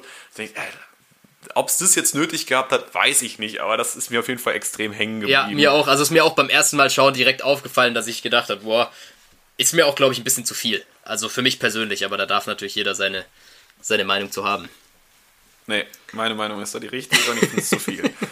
Ähm, dann, nächster Tag, wir sind wieder in der Botschaft. Ähm, jetzt, also irgendwie ist es ja immer, wir laufen von A nach B nach C ähm, und fragen immer wieder dasselbe. Ja. Und im, immer kommt ein Hinweis mehr dazu. Fragen wieder nach Dr. No und Crab Key. Ähm, dann wird gesagt, ja, da haben wir doch eine Akte drüber. Fällt auf, die Akte ist weg. Die hatte zuletzt Strangway und Bond sagt, ja, habe ich doch gewusst, äh, die wurde geklaut. Ja. Ist Ja. kein Thema. Und bemerkt dann, wie die Sekretärin am Lauschen war. Und dann geht's wieder los. Mhm. Ähm, James Bond lässt seinen ganzen Charme spielen und äh, trifft da Genau, aber da, da die Frage, denkt er sich irgendwas bei, warum er zu ihr möchte, weil er das ja schon auch so ein bisschen provoziert, dass man zusammen irgendwie ausgeht oder sich trifft? Oder ist es halt einfach nur die Sache, ah, ich habe halt wieder Lust, mit einer Frau irgendwas zu unternehmen? Ich würde vermuten zweiteres. Also Ich würde auch schätzen, so, war so wie es dargestellt Moment wird. Ja, ja, genau. nicht ersichtlich, dass, dass sie da schlechte Absichten hat. Also klar, sie war, wirkt einfach sehr neugierig. Ja, Aber ja, also ich, ich außer er ist halt so smart, dass er das auch durchschaut hat. ja, Ja, ach ja, genau, er kriegt noch sein, sein, sein Päckchen aus London. Genau. Ähm, der, der, der Geigerzähler, so heißt er. Mhm. Äh, wo er dann auf Crowells Boot diese Rückstände sucht und ausfindig macht und da halt wirklich dann seine Bestätigung hat, dass Dent halt ein Lügner ist und sehr wahrscheinlich mit Dr. No unter einer Decke steckt. Mhm. Und äh, dann der Entschluss gefasst wird, ja, jetzt gehen wir mal nach Crab Key. Ja. Und Crowell sagt, ist auch nicht so begeistert. Ah, ohne davon. mich? Ja, genau. Ohne mich, Freunde. Könnt ihr machen. Ich schicke euch eine Postkarte, mitkommen tue ich nicht. Ja. Dann meint er aber ja, er würde ja gern diese, diese äh, Navigierungshinweise haben, wie er da am besten hinkommt und dann merkt Quarrel, dass er ihm diese Infos nicht geben kann und halt vielleicht doch mitkommen muss, weil sie sonst nicht dahin finden werden. Crowell bester Mann auf jeden Fall. So, dann geht's aber los, weil James Bond äh, ist mal wieder geil, der möchte los, der möchte die Miss Tao besuchen. Genau. Ähm, kriegt da den, also ist er sich erst bei ihm verabredet, dann hat er in der Rezeption den Hinweis bekommen oder das Telefonat bekommen, dass er sie besuchen soll. Kriegt dann auch sein Auto, was ja noch kein Aston Martin ist. Nee, aber trotzdem ein bisschen raussticht, wie ich fand, auf der Insel, weil die meisten Ja. waren geschlossene Fahrzeuge und so, äh, ja, monströs ist vielleicht ein bisschen übertrieben, aber halt diese wuchtigen Karren, die da äh, hauptsächlich in dem Film vorkamen, äh, damit stach er schon raus, aber ja, äh, es ist jetzt noch nicht der Klassiker, sag ich mal. Ja, Name Sunbeam Alpine. Konnte ich gar nichts mit anfangen, aber gut, ich, wie gesagt, bin ich so Höre ich jetzt auch zum ersten Mal Ähm, dann.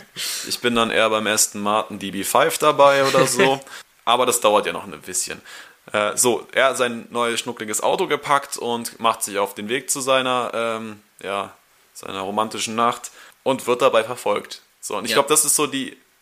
Also, wenn ich an Action-Szenen in diesem Film denke, kommt dem das noch am nächsten. Ja, würde ich auch sagen. Weil ansonsten haben wir halt ein paar Handgemenge. Genau, es ist aber alles immer sehr kurz gehalten und sehr schnell zu Ende. Es wird nicht so ausgekostet, wie man es vielleicht auch dann heutzutage gewöhnt ist, jetzt unabhängig von Bond, aber allgemein von Action-Szenen. Ja, das meinte ich auch vorher so ein bisschen. Er hat relativ schnell immer die Oberhand gehabt und klärt Situationen relativ schnell auf, äh, ohne dass er wirklich in Bedrängnis kommt.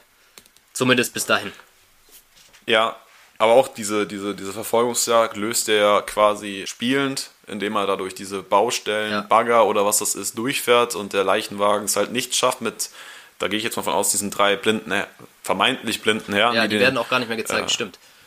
Ja, äh, und die dann spektakulär diesen Abkra äh, Abhang hinunterkullern und dann eine, finde ich, ganz gute umgesetzte Explosion dann dabei zustande auf kommt. Also Fall. das sieht sehr real, realistisch aus. Ich denke mal, das wurde auch realistisch gedreht, also mit echten, äh, mit einer ex echten Explosion und nicht irgendwie dann draufgelegt. Ja. Diese, diese Autoszenen, die sind ja von dem Hintergrund gedreht. Genau. Und, und das ist nicht so gut gealtert. Nee, und das- ich genau finde, das wollte ich auch gerade bei der, bei dieser Szene wird es halt mehr als deutlich. Bei dieser ersten Szene mit dem Chauffeur ist mir das gar nicht so aufgefallen. Nee, da- da Aber wenn du halt dieses Auto hast, was halt direkt hinter dir als so Ja, Schlangenlinie und fährt. vor allen Dingen, wie er auch das Lenkrad in der Hand hat. Er, er wackelt die ganze Zeit mit dem Lenkrad in der Hand so rum und reißt dann auf einmal komplett rum, was auf dem Schotter erstens wahrscheinlich nicht wirklich, also es würde funktionieren, aber ich glaube nicht, dass er um die Kurve kommen würde. Und, und es sieht halt so aus, als würde selber jemand als Kind in einem Auto sitzen, so. Also es ist jetzt Ach so, vielleicht ein und so bisschen, Autospielen. ja genau und so dieses Brummi-Auto fahren und die mit den Händen so vor seinem Körper so nur dieses Lenkrad simulieren. Er hat halt ein Lenkrad in der Hand, aber es sieht zwischenzeitlich so aus. Das fand ich ein bisschen, ja, da wird, also ist mir genauso aufgefallen. Ja, ist nicht so gut gealtert. Nee. Also kann man mal so sagen. Aber, äh, ja, dann, dann verschmerzbar, kommt natürlich noch. Ja, dann kommt natürlich wieder ein kecker Spruch von unserem, äh, unserem Protagonisten, nachdem das Auto den Abhang Ja. runterstürzt, ist er extra ausgestiegen, um dem beizuwohnen. Den fand ich im Deutschen tatsächlich besser. Also hatte ich mehr Spaß ja. dran als im Original. Da habe ich drauf gewartet, wie setzt, äh, weil an den konnte ich mich noch erinnern, nachdem ich es auf Deutsch geschaut habe, als ich es dann auf Englisch geschaut habe. Und ich, ich war wirklich gespannt. Also im Deutschen, im Deutschen war es ja der, der Spruch, ähm, äh, die hatten es wohl eilig, zur eigenen Beerdigung zu kommen. Fand ich sehr passend. Und ich glaube, im Englischen war es so sinngemäß, sie waren auf dem Weg zu ihrer Beerdigung. Ich habe es mir jetzt nicht wortgetreu aufgeschrieben, aber ich war, es war nicht so dieser Witz dabei, der aber wiederum eigentlich voll gut zum Bond passt. So. Den fand ich, äh, das, das, den fand ich, den fand ich gut. Genau, den ich fand auch. ich auch äh, du- durchdacht tatsächlich. Ja. Macht ja, Ja. äh, ich will jetzt nicht erklären, das wäre Blödsinn, aber ähm, ja, den fand ich auch äh, vor allem sehr trocken natürlich rübergebracht und ähm, auch der Situation irgendwie so ein Stück weit Ja. angemessen, aber halt klar deutlich machen, dass er jetzt nicht von denen allzu viel gehalten hat. Genau. Dann erscheint James bei äh, der Miss Tao und der fällt alles aus dem Gesicht, als sie ihn sieht. Mhm. Ähm, und äh, da richtig gut fand ich das, das Bond-Theme, was im Hintergrund gespielt wurde, als er dann die Tür aufmacht, also als sie die Tür aufmacht, das fand ich super, ist äh, super eingesetzt. Ähm, Okay, ja, das ist mir in dem Fall gar nicht so aufgefallen tatsächlich, aber ja. Und, aber dann wird James dezent übergrifflich, finde ich. Ähm, Ja, ja, er geht sie ziemlich körperlich an. Also klar, er weiß ja auch, dass sie ein falsches Spiel mit ihm treibt oder treiben wollte. ja, spätestens wo sie die Tür aufmacht und erstaunt ist, dass er da ist, wird er Ja, das wissen. ein bisschen blöd gelaufen. Ja. Ja, dann, wie gesagt, wird er körperlich und er weiß dann halt ja auch Bescheid und äh, Taos Arbeitgeber, also Dent, wahrscheinlich ruft sie ja dann auch an und fragt, ob alles geklappt hat. Ja. Sie sagt halt, nee. Dann meint er, ja, gut, er macht sich auf den Weg, sie soll ihn hinhalten. Okay, warum sie die Zeit schinden muss, erschließt sich mir. Warum James jetzt noch mit ihr schlafen muss, obwohl er genau Das- weiß, sie gehört genau. zur Gegenseite. Das habe ich auch nicht verstanden. Weiß nicht, ob der moralische Kompass da nicht ein bisschen defekt ist an der Stelle. Ja, da ist vielleicht, da überwiegt halt vielleicht auch wieder das Interesse an Frauen als äh, oder, oder er kostet gern wieder das Risiko raus, heraus oder fordert das heraus, sage ich mal so, die, die Gefahr. Das ist die Frage, weil er ja schon gern risikobereit auch unterwegs ist. Vielleicht ist es auch beabsichtigt, aber ich würde ersterem von dir zustimmen, dass da äh, der Kompass ein bisschen falsch unterwegs ist. Weil, er hat ja de facto kein, kein, also er braucht keine Zeit schinden oder ähnlichem. Er macht das ja einfach rein aus Vergnügen. Ja. Also doch, er muss die Zeit schinden, um dann abends mit Quarrel und, äh, und Leiter dann auf, auf, auf Seefahrt Genau, zu fahren. aber bevor Aber- er dahin fährt, kann, also bin ich der Meinung, kann er ja nicht wissen, was ihn dort erwartet. Oder dass er da die Chance vielleicht auch kriegt, nochmal auf äh, Professor Dent eventuell zu treffen oder so. Ja. Das, ist, das, das erschließt mir nicht so ganz, warum er da überhaupt dann hingefahren ist. Und da muss man eben feststellen, dass es vielleicht Ja. dann eben aus Spaßes. Ja, da sind die Triebe auf jeden Fall vorhanden. Genau, gewesen. aber dann erschließt sich nicht, warum er da noch Zeit rausschindet. So.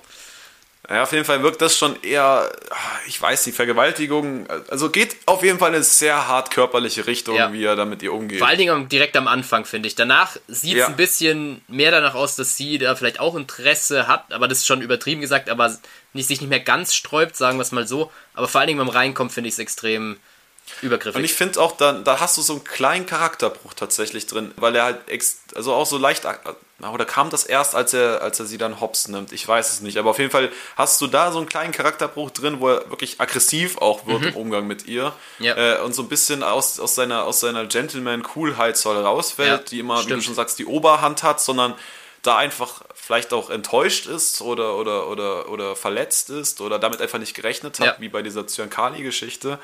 Ähm, das ist auf jeden Fall hängen geblieben. Ja, guter Punkt. Also ähm, ist mir, da habe ich jetzt nicht ganz so drauf geachtet, aber jetzt, wo du es sagst, äh, kommt mir das auf jeden Fall bekannt vor. Ich könnte jetzt, ja, auch nicht ganz genau sagen, ähm, ob das währenddessen war oder danach, wo sie, wo er sie hops genommen hat, wie du so schön gesagt hast. Aber stimmt, da ist er nicht so wirklich souverän, wie er es sonst ist.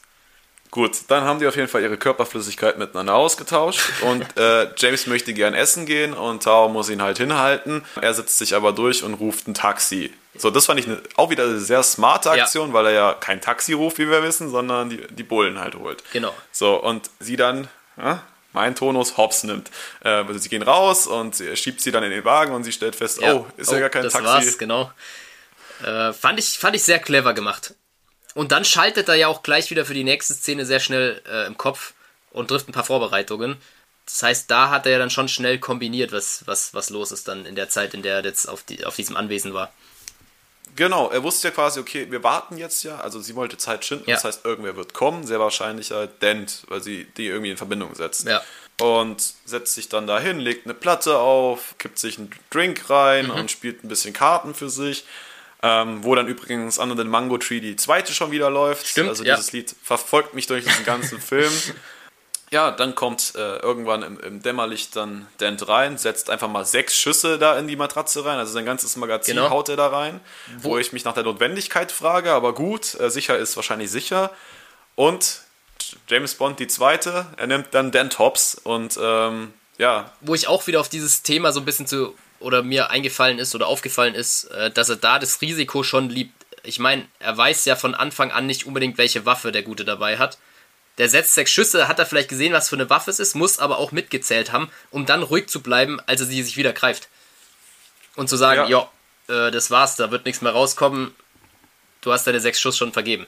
Schon sehr risikobereit, dass er da so ruhig bleibt, finde ich. Also. Ja, was ich, was ich noch viel, viel spannender finde, ist dann, dann, wie gesagt, hat er ihn gestellt und äh, reden kurz miteinander, wobei Dent halt versucht, wieder an seine Waffe zu kommen. Mhm er Bond ihn dann auflaufen lässt, weil er kein, keine Kugel mehr Magazin genau. hat und ihn dann erschießt. Und dann frage ich mich, also er wollte eigentlich erst Info aus Dent haben. Ja, Warum stimmt. erschießt du ihn jetzt? Also, du hättest ja noch irgendwas Sinnvolles vielleicht aus ihm rausholen ja, können. Oder vielleicht auch irgendwie mit zur, zur, Botschaft nehmen oder so, dass da nochmal ja, ja, ein bisschen mehr Infos kriegt. War, genau.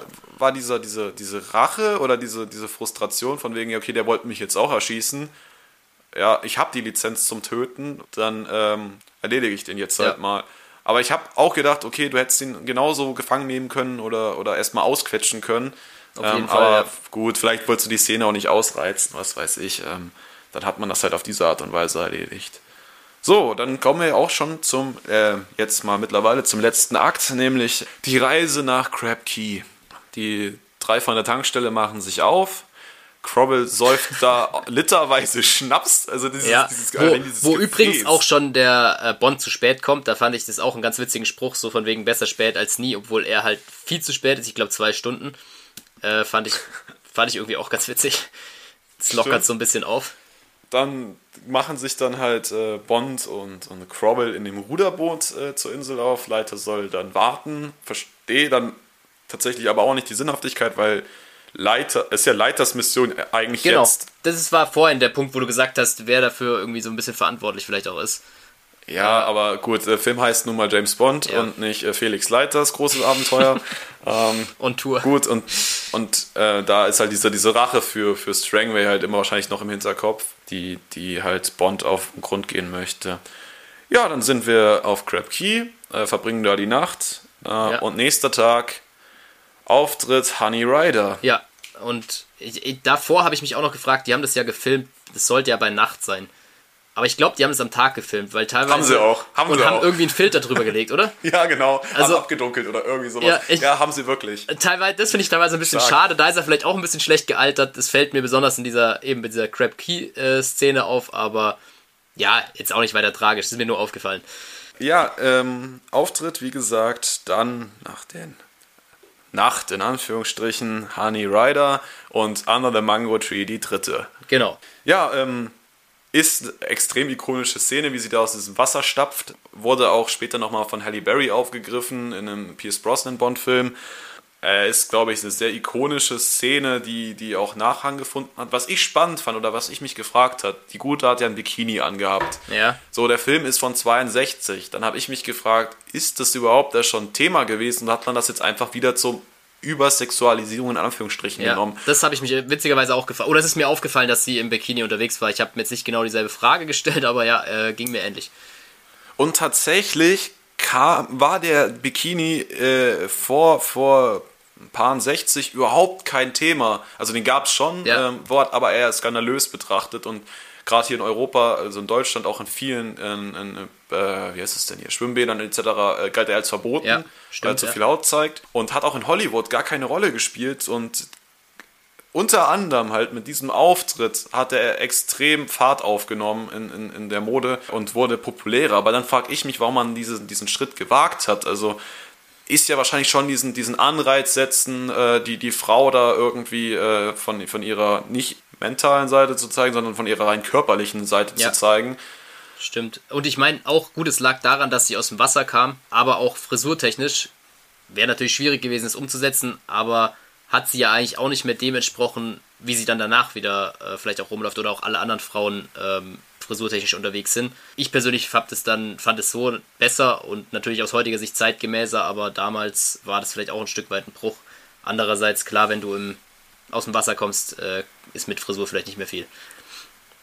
Ja, und dann habe ich mich auch noch gefragt, also dafür, dass sie auf einer verbotenen Insel ist, chillt die aber ganz schön ihr Leben. Mhm. Also, ja, dann hole ich meine Muscheln hier entspannt und dann singe ich noch ein schönes Ja. Liedchen und äh, dies hat und das. aber gleichzeitig, um da einzuhaken, extrem Angst vor dem sogenannten Drachen, wo ich wieder ja, zu und jetzt dem vor, Punkt vor. James, dass er ihm die, die, die, die Muscheln ihr Genau. äh, abhanden Ja. kommen. Also das habe ich, ja, da, da habe ich mich schon zum zweiten Mal gefragt, was mit dem Drache so auf sich hat oder warum da dran so festgehalten wird. Ja, dann ähm, lernen die drei sich quasi kennen und werden kurz darauf schon quasi attackiert von, von Booten und einem Maschinengewehr, ähm, was die Rückfahrt verhindert, weil das Boot dadurch zerstört wird. Genau. Und Honey sagt, hey, yo, ich habe ein Versteck, kommt, wir gehen da mal hin und äh, dann sind wir erstmal in Sicherheit und dann können wir immer noch gucken, wie wir weit von der Insel runterkommen.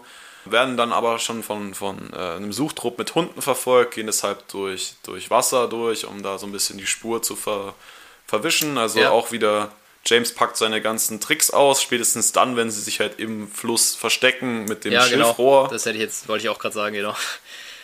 Das war schon sehr clever. Also, wobei sie ja natürlich auch Glück gehabt haben, dass dann die Tauben dort auffliegen und sie, weil es sah schon so aus, als wären sie vielleicht gleich gefunden.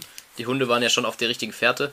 Aber nichtsdestotrotz natürlich äh, technisch eine gute Idee, da mit den Röhrchen ein bisschen Luft unter Wasser zu schnappen. Definitiv, also fand ich auch ein, ein, ein cooler Trick. Wurde natürlich später viel öfter noch aufgegriffen. Ja. Ist, glaube ich, jetzt mittlerweile so, ein- so ein bisschen au- ausgelutscht, aber wahrscheinlich zu der Zeit gerade aufgekommen. Oder vielleicht auch der maßgebende ähm, dahingehend. Ja, dann äh, wurden sie halt äh, noch nicht entdeckt, aber haben James hat dann halt einen von diesen Wachmännern äh, eigenhändig umgebracht, so Honeys Entsetzen. Ja, und werden dann nach wie vor verfolgt, kommen aber in ihr Versteck und dort nähern sich äh, James und Honey äh, so einfach gesprächstechnisch ein bisschen an und sie packt ein bisschen von ihrer Vergangenheit aus, erzählt von ihrem Vater und dessen Verschwinden querstrich Tod, wie sie dadurch so durchs Leben kam und dann auch. Wie hast du das in- interpretiert oder wie wurde das im Englischen verkauft mit dieser potenziellen Vergewaltigung ihres Vermieters? Also ich habe es auch so aufgegriffen, dass es, ich glaube, dass es zu einer Vergewaltigung gekommen ist. Im Englischen wurde es aber jetzt auch nicht anders dargestellt. Also und dann werden sie auch Okay. unterbrochen, wo er nochmal nachhakt. Nee, andersrum, wo sie ihn dann fragt. Beziehungsstatus. Genau, Beziehungsstatus, da wird dann auch unterbrochen. Also sie, es ist nicht wirklich tiefergehend, es ist recht oberflächlich dann die Konversation, denke ich, weil es halt zeitlich nicht mehr drin ist. Ja, und äh, dann kommt der Drache. Genau, und da frage ich mich, das ist, das, das Ja, habe ich nicht verstanden. los. Sie, also Honey kennt ja schon den Drachen, weil sie sagt ja, guck, das sind die Spuren, das habe ich so schon mal gesehen. So habe ich es zumindest verstanden. Mhm. Ja, aber wenn das doch Autospuren hinterlässt, dann muss ich doch die Bildung voraussetzen, dass ich weiß, dass es sich um Auto handelt und nicht um Drache. So. Und die sind doch wirklich beide, das von mir aus der Quarrel äh, hier historisch oder weiß ich nicht, von, von der Kultur sagt, ja, das ist halt so ein Mythos, der, der da besteht, alles gut. Aber dass, dass sie, die ihn vielleicht sogar auch schon gesehen hat, den sogenannten Drachen, da weiter drauf rumreitet, dass es ein Drache ist und da übel Angst vor hat, dass sie Angst vor hat, okay. Aber dass sie da auf diesem Drachen rum. Ich verstehe es nicht. Das, da, an dem Moment habe ich gedacht, so, ja, weiß ich nicht. Aber ich hatte beim ersten Mal schauen, das weiß ich noch, mich als dieser Drache, ich möchte jetzt mich aber den Drachen mal sehen. Ja. Meinst du, ja? Dann dachte er wirklich, Alter, können ja keinen echten Drachen da reinbauen. Also das wäre ja absolut Nein, unglaubwürdig. Bond weist ja auch noch darauf hin, wo sie sich kennenlernen. Da, da äh, erwähnt sie ja auch schon, also Honey und Bond sich kennenlernen. Ja, ja. Da erwähnt sie ja auch schon diesen Drachen, weil Quarrel da ja Ewigkeiten drauf rumreitet, so. Ja, ich, nee, das verstehe ich nicht, was, was da die Absicht war, das so lang aufrecht zu erhalten. Vor allen Dingen von einer Person, die das anscheinend schon gesehen hat. aber gut. Ähm, Das mal zu meinem kleinen Ausbruch hier. Also, Kleiner Rage über den Drachen. ähm, dann wollen, äh, sagt James quasi, komm, also er weiß halt, dass es ein Panzerwagen oder sowas ähnliches ist. Komm, Crowell, wir äh, knallen ihm die Lichter aus, also wollen den da quasi übermannen. Geht natürlich voll in die Hose. da mal kurz noch ein, ein kleiner Einwurf von mir. Das war komplett Bond untypisch, dass er gar nichts trifft. Der hat ja nicht, der hat ja mehrere Schuss abgegeben und trifft, ich glaube, eine Lampe mit dem letzten Schuss oder so. Ja, aber ich weiß auch nicht, was da die Mission, also wer war die Idee, wir schießen die Lampen aus und hauen dann ab, weil sie uns nicht sehen Ich können? glaube, aber Weil, wa- wa- was wolltest du denn machen? Das ist ein Panzerwagen, da kommst du damit mit deinem Spielzeugläppchen nicht. Du hast doch keinen Raketenwerfer dabei. ja, ich, Ist, ist auch egal, was abgesehen davon habe ich mich auch gefragt, wie die aus dem Panzerwagen die drei Personen bei Nacht sehen. Die haben ja kein Licht, die haben nichts dabei, so, weißt du, wie ich meine? Ja, Nachtsichtgeräte die gab es da auch die nicht. Stinken, der Bond, Ja. der stinkt so. Wahrscheinlich. Stinkt, Also das habe ich mich auch die kurz ganze- gefragt, aber okay. Ja, äh, gut, wir wollen ja hier nicht alles in Frage stellen. Naja, dann auf jeden Fall wird Crowell elendig gebraten. Aber auch sehr sehr- unspektakulär mal. Ja, dazu. fand ich auch. Ja, genau, es wird. Also, nichts ja, Aufhebens gemacht, ja. Ja, dafür, dass es eigentlich so der Nebencharakter war, Ja. ja, wurde das dann so hingenommen. Ja, und auch, dass Die jemand beiden- drauf geht eigentlich von den, von den, in dem Fall Guten, sage ich mal. Ähm, Ja. ja, dann wurden sie auf jeden Fall gefangen genommen. Ähm, gab dann noch ein kleines, äh, kleine Zwischenfall, aber das ist jetzt, glaube ich, nicht so wichtig. Und waren dann auf jeden Fall kontaminiert und kamen in dieses riesige Dekonti äh, rein. Räumchen, ja, genau. So, fand ich, fand ich von der Umsetzung her genial. Also einfach so ein Riesenraum mit tausend Apparaturen etc. Das wirkte super futuristisch. Ja, auf jeden äh, Fall. Dass sie da durch, durchlaufen haben, um ja, Da habe ich sauber mich nur gefragt, ob das so einfach möglich ist, dass man so dekontaminiert wird bei Radioaktivität. I Das weiß ich auch nicht. doubted ein bisschen, aber kenne ich mich jetzt auch nicht genau aus. Ja, da hätte man vielleicht mal recherchieren können. Ja, naja, da hab, das habe ich ein bisschen verpasst. Gebe ich, nehme ich auf meine Kappe den. Aber dann kommen sie ja durch diese, diesen riesen Tresoreingang in so eine Art Höhlending, in ihre Frotteemantel. Mhm. Wo, wo, wo ich so ein Gefühl habe, jetzt sind sie im Spa gelandet oder was? Und dann kommen sie an die Rezeption, ja, wir haben sie ja bereits erwartet und hier sind ihre Luxuszimmer. Ja, aber auch, dass Und, das äh, vorgegaukelt wird, von wegen, wir haben sie erwartet und sonst was und werden da augenscheinlich versucht, gut zu behandeln, was natürlich nicht so ist, aber das hat mich auch kurz stutzig gemacht, weil ja eigentlich keiner ein Interesse daran hat, dass es denen gut geht. So richtig. Äh, Das weiß ich ja nicht, weil wir kommen ja gleich noch zu Dr. No, weil ich glaube, der hat sich ja wirklich erhofft, dass er James auf seine Seite ziehen kann. Vielleicht Ja. war das noch die Idee dahinter, jetzt erstmal irgendwie Punkte sammeln. Ah, war ja auf jeden Fall alles extrem übertrieben groß. Ähm, dann werden sie durch diesen Tee quasi K.O. Ja. gelegt. Oder Kaffee war es, glaube ich, aber ja. Ähm, Ah, ah, Kaffee, ja. ja. Ähm, irgendein Heißgetränk. ich wollte meine Expertise auch mal zeigen. Ähm, und dann geht's endlich, lernen wir endlich Dr. No kennen in seinem pompösen Wohn-Esszimmer, was auch immer. Also das ist ja mal Ja. vom anderen Stern. Also Ja, fand ich auch sehr gut umgesetzt, mal ganz abgesehen davon. Also Ja. auch, auch mit dem Ja. Aquarium und äh, die Einrichtung. kennst du den Fun Fact zu diesem Aquarium? Hast du bestimmt Nee, den habe ich tatsächlich. Sag mir nicht. nicht. Nee. Die ähm, hatten gemerkt, dass sie ähm, dieses Aquarium gar nicht ausfüllen können. Also das war gar kein Aquarium, sondern die haben da Aufnahmen drüber gelegt. Ah, ja. ähm, das war auch alles sehr kurzfristig und haben dann nur Aufna also so Nahaufnahmen von Fischen gefunden, Ja. deswegen die halt so groß sind und haben das halt durch diesen Plot erklärt, okay, dass es ein Vergrößerungsglas Ja, ist und konvex äh, oder so, genau. Ah ja, interessant. Nee, hat, hab ich, das habe ich nicht gelesen gehabt. Äh, aber auch sehr improvisiert teilweise. Also könntest du heute, glaube ich, auch nicht mehr bringen. Ja, und, und dann nächster äh, Fun Fact oder Trivia, dieses Gemälde, was äh, Bond da kurz betrachtet, was am, an dieser Ja. Treppe steht. Das Gemälde ist äh, ja äh, ein De Goya-Gemälde des Herzogs von Wellington und wurde im August 61 geklaut aus der Londoner Nationalgalerie. Okay. Und den Twist ja. hat man sich zu eigen gemacht, also jetzt in, in, in Real Life, nicht Ja, in der Film, ja. sondern im echten Leben. Ähm, und hat man sich zu eigen gemacht zu sagen, ach, wo könnte es denn sein? Vielleicht hat sich Ja. der Dr. No zu eigen gemacht. Äh, fand ich auf jeden Fall einen schönen, schönen Fact. Finde ich Ähm, geil. Allerdings, wenn man es nicht weiß, ich habe kurz mich gefragt, so warum wird er bei dem Bild stutzig und es hat danach keine Ja. Relevanz mehr. Aber finde ich geil, wenn man es weiß, finde ich eine mega gute Idee.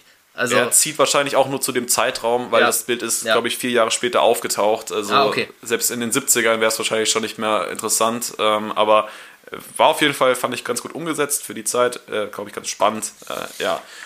Ja, dann lernen wir Dr. No kennen. Wie ist dein Eindruck von Dr. No? Dr. No, also finde ich erstmal eigentlich ziemlich cool dargestellt als Bösewicht. Ich finde schon allein durch die zwei Hände hast du schon so, so ein bisschen was Unmenschliches an ihm, die, die, die zwei Hände, die nicht echt sind.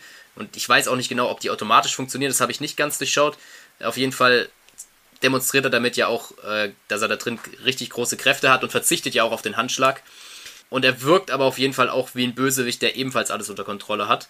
Ich finde, das ist schon sehr gut gelungen und wirkt auch sehr kühl. So, und alles ist genauestens gezogen, ha die Haare sitzen perfekt. Durch den Anzug, der schon fast ein bisschen wie eine Uniform er ist, äh, finde ich, gibt es ihm alles so ein bisschen kühlen, abweisenden und halt, ja, man assoziiert es so ein bisschen mit dem Bösen. Äh, finde ich, ist eigentlich schon ganz gut gelungen als erster Bösewicht. Ja, ähm, ich finde Oder, auch. Ja, was ist dein Eindruck? Das ja, ich, ich kann das eigentlich nur unter, unterstreichen. Es ist, ähm, er kommt aber auch von, der, von, dem, von seiner Redensart super roboterisch rüber. Ja. Also super stimmt. maschinell. Stimmt. Also es sind nicht nur die Arme, die ihn quasi zu so einem Roboter machen, sondern auch die Art, wie er sich artikuliert. Der zeigt keine Regung mhm. im Gesicht, also das Gesicht bleibt immer, äh, immer gleich. Und äh, damit halt wirklich so eine absolute Verkörperung von, von äh, Intelligenz und, ja. und ähm, Kalkulation äh, fand ich sehr, sehr spannend. Und bleibt auch durchgehend eigentlich ruhig. So, ähm, ja, genau. Also er, genau. Er, er redet auch die ganze Zeit sehr ruhig und recht langsam so gesehen. War vor allen Dingen im Originalvertonung, im, by the way, sehr interessant, dass er langsam redet, weil dann geht es ein bisschen besser, denn James versteht man jetzt nicht immer so gut. Der ist Ach, da schon Schotten, ein bisschen schneller Schotten unterwegs. versteht man nicht. Okay. Nee, genau, es liegt auch an seinem Akzent, aber der spricht auch sehr, sehr schnell. Also, Ach ja. Sage ich jetzt mit meinen überschaubaren Englisch Englischkenntnissen. Okay. Ja, ich habe mir schon gedacht, dass es äh, so ein, so ein Dialekt-Festival äh, sein kann. und, ähm, ja, ich meine auch durch, durch, den Einfluss von den schwarzen Personen, äh, die ja wahrscheinlich auch jetzt nicht unbedingt Native Speaker waren, hast du halt auch so ein bisschen diesen Slang drin, den man jetzt vielleicht von Jamaika erwarten würde. Und dann muss man sich, muss man schon recht flexibel sein, wenn man nicht Native Speaker ist, um sich immer auf die einzelnen Personen einzulassen, finde ich. Aber das nur am Rande. Ja, dann kurz noch zu äh, Dr. No's Vergangenheit und seine Intention. Also er sagt, er ist, äh, im Deutschen sagt er, er ist Sohn eines britischen Missionars und einer Chine eines chinesischen Mädchens ja. ähm, und war Anführer der, der, einer großen Unterweltorganisation in, in China, die er dann hops genommen hat, Er ja. hat sie abgezogen, hat sich in den USA abgesetzt und ist mittlerweile Präsident der in Deutsch GOTHDA, Genau, und da der Goff, witzige Effekt. sorry, mit F. Genau, ja. und da der, der witzige Effekt, dass im Englischen halt einfach äh, als Spectre äh, benannt wurde.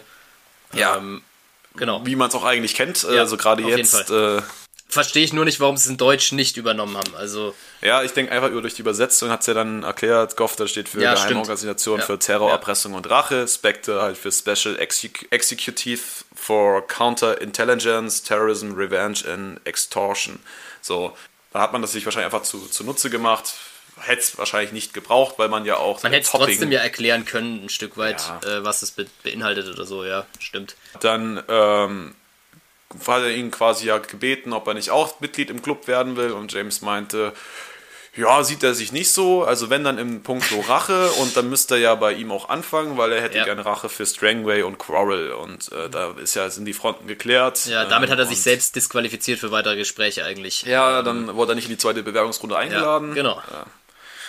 Ja, und dann kommt dieser, dieser klassische Bösewicht-Move. Okay, mein Gegner ist Schachmatt, ich erzähle ihm jetzt meinen ganzen Plan von A bis Z. Die Kurzfassung, er möchte eigentlich äh, den Osten und den Westen, ja, gegen sich aufbringen oder ja. jetzt heimzahlen, was ihm verwehrt wurde, weil er da auch seine Arbeit angeboten hat, genau. die da keinen Anklang gefunden hat. Und durch dieses Raketentopping äh, ist das der erste Schritt, also Probelauf und dann geht es erst richtig los. Ja, genau. Damit hat sich aber dann auch die Diskussion oder das Gespräch erledigt, weil er ja dann kurz drauf äh, James Bond ja, abführen lässt, sage ich mal. Ja, erstmal schön ähm, zusammenschlagen lassen. Ja, aber da, das, genau, da wollte ich drauf zu sprechen kommen. Den Punkt finde ich auch wieder schwierig, weil da sieht man nur den Abgang erstmal von Dr. No, hört aber im Hintergrund schon, wie Bond zusammengeschlagen wird, hm. kriegt aber von der Szene nur noch einen Bruchteil mit, wo dann die Kamera rüberschwenkt. Ich glaube, da hat es damals irgendwie an zwei Kameraperspektiven gefehlt. Ich weiß es nicht. Oder die hatten nur eine Kamera und haben versucht, es gleichzeitig aufzunehmen. Also, mir, mir ist da der Schwenk rüber zu James Bond, wie er verschlagen wird, weil ich es eigentlich nicht unwichtig finde, irgendwie ein bisschen spät. Und dadurch kommt die Szene so ein bisschen, geht ein bisschen unter. Ja, ähm, dann habe ich jetzt wieder einen Kritikpunkt. James wird, hat einen Downgrade, Downgrade bekommen, äh, musste aus seinem Penthouse-Ding ausziehen, Ja. wohnt jetzt in der Besenkammer Ja.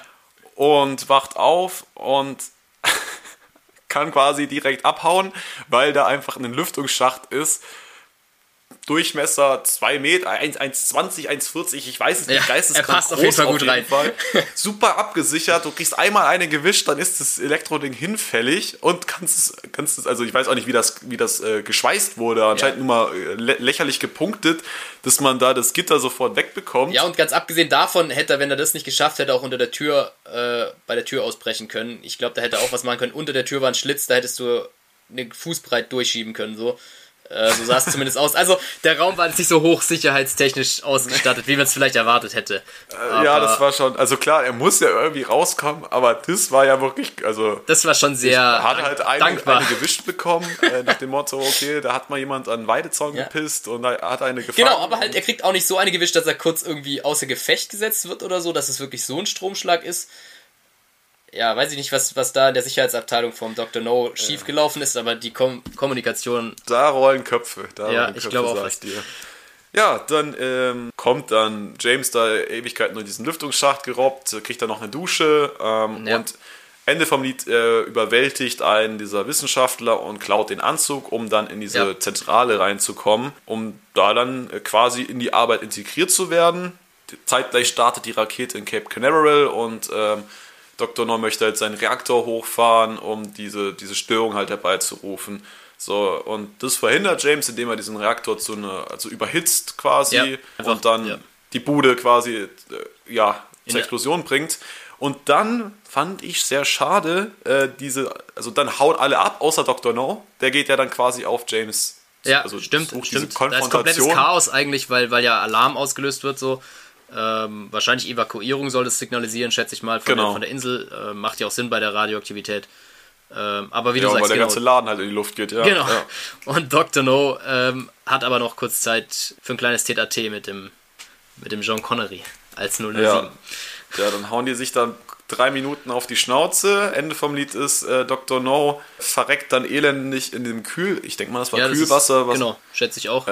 Ja, und weil er da mit seinen, mit seinen Fingerchen sich nirgendwo festkrallen kann, äh, geht er da drin unter. Ist jetzt nicht so spektakulär, muss man sagen. Nee, er ist auch, auch wieder recht kurz gehalten, so von, von Ja, der Handlung kurz, an sich. Also, wenn man da andere, auch James Bond-Filme, neuere kennt, äh, denke ich, ist das eine sehr kurze, ja, wahrscheinlich sogar als Showdown durchgehen kann. Ne? Ja, dann ähm, natürlich das Wichtige. Ähm, James muss noch Honey retten, fragt sich da einmal durch den ganzen Laden durch, wo er sie findet, Mhm. kann die dann befreien. Und dann habe ich mich nämlich auch beim Schauen gefragt, okay, wat, was war jetzt da der Sinn? Also wie wollte wollt man die da quälen? Wollte man die da einfach Ja, elendig irgendwann ertrinken? verstanden. Ich meine gelesen zu haben, dass es so war, dass sie erst geplant hatten, dass äh, Honey von Krabben aufgefressen werden sollte. Da an diesem Spot. Und man das rausgenommen hat, weil es zu krass wäre. Ja, habe ich, stimmt, habe ich auch was gelesen. Da habe ich mich nur gefragt, in welcher Szene das sein soll. Das stand da, wo ich es gelesen habe, irgendwie nicht so gut dabei. Aber wenn du mir jetzt sagst, dass es da geplant war, das Ich haben mal, sonst rausgenommen, macht's ja weil ich glaube, die hatten es sogar gedreht und Filmkritiker haben gemeint, es sieht zu blutrünstig auch ein Stück weit aus oder zu, ja, zu, zu, zu, zu schlimm, um es auszustrahlen und dadurch wird es dann rausgenommen. Äh, Aber das war eigentlich genau der Plan, ja. Also so ist mein Kenntnisstand. Ob das jetzt So, dann äh, hat er seine, seine Herzensdame befreit und ähm, ja, haut dann ab und Das kriegt natürlich. fand ich, by the way, auch wieder sehr unspektakulär, weil man sonst ja ein großes Tamtam meistens hat, äh, wenn die Holde gerettet wird. so. Äh, aber ja, wahrscheinlich äh, Budget aufgebraucht, nicht schlimm. Filmlänge schon zu lang, ich weiß genau. es nicht. Aber, Und manchmal ja auch störend, das war so auch mal okay. ja, es war ja, für die Geschichte spielt es ja keine Rolle. Genau. Ähm, auf jeden Fall kriegen sie dann noch das letzte Boot, während alle anderen schon da einfach ins Wasser reinspringen, kriegen sie das letzte Boot. Äh, der eine Typ da will nicht so richtig übers Boot fallen, der Ja. muss dann nochmal nachgeholfen bekommen. so, die ganze Bumster fliegt in die Luft. Die Explosion fand ich ganz cool Die umgesetzt. fand ich auch sehr gut, das ist mir auch aufgefallen, vor allen Dingen beim zweiten Mal schauen, ja. Und ja, dann irgendwann läuft ihr Rettungsbötchen dann trocken. James hat eine Idee, wie man sich die Zeit vertreiben kann, wird dann Natürlich. aber von, von, von Felix Leiter und seinen Leuten äh, unterbrochen, ähm, die ihn dann abschleppen wollen. Ja, und, die ja dann, schnippisch fragt, ob nicht der Leiter die Hilfe bräuchte, weil er bräuchte keine, so irgendwie im Yeah. O-Ton kommuniziert Ah. das. Ja, okay, okay. Ja, dann lassen sie sich gefühlte 100 Meter abschleppen, äh, bis James dann wieder einfällt, was er eigentlich vorhatte. Und dann sagt er, ja, komm, ähm, lassen wir das andere Boot mal äh, äh, sich entfernen und äh, wir ja. verbringen jetzt hier eine schöne Zeit miteinander. Wo ich mich dann gefragt habe, also mir ist ja klar, dass man da jetzt nicht unbedingt in 20 Meter zu anderen Leuten das unbedingt da vollziehen muss. Aber wie willst du dann wieder an Land ja, kommen? Weil das habe ich auch nicht als verstanden. Felix Leiter nicht nochmal umdrehen und dann nee. nach einer halben Stunde das scheiß Boot wiederholen. Hast halt Pech, dann kannst du schwimmen. ja, äh, ging mir auch so und ich habe mich gefragt, wie er alleine das. Ich meine, das sind ja schon schwere Hol schwerere Holzboote, wie er das allein an diesem Strick festgehalten hat. Ich meine, das war über verschiedene äh, Teile so umgelegtes Seil, dass vielleicht ein bisschen Kraft rausgenommen wird, aber ich glaube nicht, dass du mit einer Hand locker dieses Boot mal hinter festhalten kannst, wie es hinterhergezogen wird. Weil das ja dann dieses Seil loslässt und sich von dem vorderen Schiff absetzt, quasi. Ich weiß es nicht. Aber, ich weiß ja. es nicht. Naja, und dann auf jeden Fall Ablende und Under the Mango Tree, die vierte. Kam schon, kam schon öfter mal vor, ja. Viermal. Fand ich, hätte man ein bisschen mehr ja, Diversität vielleicht reinbringen können an Musik. Ja, nee. Es ist ähm, der Hit gewesen, auf jeden Fall. Ja. Ja, das, Ja. damit äh, sind wir durch äh, mit der Besprechung. Ich glaube, wir haben ganz gut ausgearbeitet, äh, wie, wir, wie wir James Bond so charakterisieren würden. Haben glaub das auch, immer mal, ja. glaube ich, an den Szenen angesprochen. Deswegen würde ich das jetzt gar nicht noch groß da vertiefen wollen. Ja, ich denke, Ähm, die, ich denk, die Keypunkte sind auf jeden Fall die Selbstsicherheit, die Souveränität, ähm, ja, dass, dass er da immer sehr abgeklärt rüberkommt und auch ein Stück weit charmant ist. Ich denke, damit war vielleicht so ein bisschen der O-Ton, oder? Ja, doch, da kann ich mich anschließen. Äh, klar, auch Charaktereigenschaften. Also ich glaube, er ver verkörpert, ich glaube, das hattest du auch mal erwähnt, äh, dieses äh, Bild des kultivierten Gentleman zu dieser Zeit und Ja. wahrscheinlich damit auch dieses Idealbild des, des Mannes in den, in den 60er, 70er Jahren, was heute vielleicht nicht unbedingt noch so, ja, so, Ja. so ein Thema ist. Ähm, Aber was schon auch noch gern in solchen Filmen, glaube ich, verwendet wird. Zumindest in Anlehnung daran. Jetzt vielleicht nicht genau so, aber Ja, doch, doch. Ich Ja. glaube schon, dieses, dieses überheterosexuelle Ja. halt äh, und alles, was dazu gehört, Autos, Spiel und Ja. äh, Waffen und hast du nicht gesehen. Ja, und ich denke gerade dieses, äh, dieses Geschichte rund ums Frauenbild wird uns in anderen Teilen noch vermehrt begleiten und da wahrscheinlich auch noch ich mal denke auch. intensiviert werden. Äh, oder wir werden es auch noch deutlicher thematisieren. Jetzt war es mal angerissen, weil es jetzt auch nicht der ja, allerschlimmste Bond war in dieser Hinsicht. Ähm, genau, aber jetzt mal kurzes Resümee deinerseits. Wie, wie fandest du den ersten James Bond-Film? Ähm, also insgesamt fand ich das sehr gut umgesetzt. Ich, ich habe mich dabei ertappt, wie ich immer mal wieder gesagt habe, so ja, aufgrund von der damaligen Aufnahmezeit oder von, von dem Datum, als es gedreht wurde, äh, dass man da so ein bisschen Rücksicht drauf nimmt. Aber insgesamt finde ich, konnte man den sich sehr gut anschauen. Also äh, es war mir jetzt zu keinem Zeitpunkt irgendwie extrem langweilig oder dass ich gesagt habe, oh, muss ich mir jetzt nicht unbedingt äh, gegeben haben oder muss ich nicht unbedingt angeschaut haben. Deshalb, ich fand den eigentlich, glaube ich, als ersten Bond schon gelungen, wenn ich das jetzt mit aus heutiger Sicht so ähm, drüber nachdenke. Ich weiß nicht, wie es dir da ergangen ist, ob du da mehr Kritikpunkte findest und sagst, oh, ist schon. Ich muss sagen, es ist ein, es ist ein gelungener Startschuss für die Reihe. Ähm, hat auf jeden Fall Lust auf mehr gemacht. Auch wenn ich den natürlich nicht als ersten gesehen habe oder erst recht nicht damals im Kino war. Aber es ist auf jeden Fall ein gelungener Startschuss. Es ist anders als die heutigen Bonds. Es ist eher ein, so ein bisschen so ein Detektivfilm. Ja, es wird stimmt. wir haben einen klaren Fall und wir gehen den halt Schritt für Schritt, nähern wir uns dem, dem, dem Verbrechen an und ähm, immer wieder werden kleine Infos gestreut. Also es ist so, so, so ein- wie so ein Detektivfilm einfach, so ein bisschen mehr. Genau. Was auch zu kurz kommt, ist so ein bisschen die, die Action, glaube ich. Das wäre mein nächster Punkt. Mittlerweile sind wir halt eher bei einem Actionfilm. So, also Action war, ist halt Mangelware. Aber da muss man sich auch fragen, okay, wie willst du Action mit keinem Budget umsetzen? Das kannst Ja. du immer nur mit Ja. Faustkämpfen regeln. Dann haben wir halt irgendwie so einen Bud Spencer-Film letztendlich irgendwann. So, und diese Prügeleien, äh, das ist ja nett, aber das ist ja auch nicht Action in dem Sinne, okay, jetzt lass mal was in die Luft gehen oder ähm, Ja. dies und das. Das ist halt relativ rar gewesen in dem Film. Aber Ja, da das, wurden die äh, Szenen auch recht kurz gehalten, fand ich eben. Das habe ich ja vorhin schon mal erwähnt. Oder für mich persönlich die Kampfszenen oder Auseinandersetzungen zwischen, zwischen zwei Kontrahenten, fand ich, sind sehr schnell immer abgehandelt gewesen, aber äh, würde, würde in das mit einsteigen, dass du sagst, es ist ein guter Startschuss gewesen. Also hat meines Erachtens auch damals die Erwartungen deutlich übertroffen von den Kritikern, was ich gelesen hatte.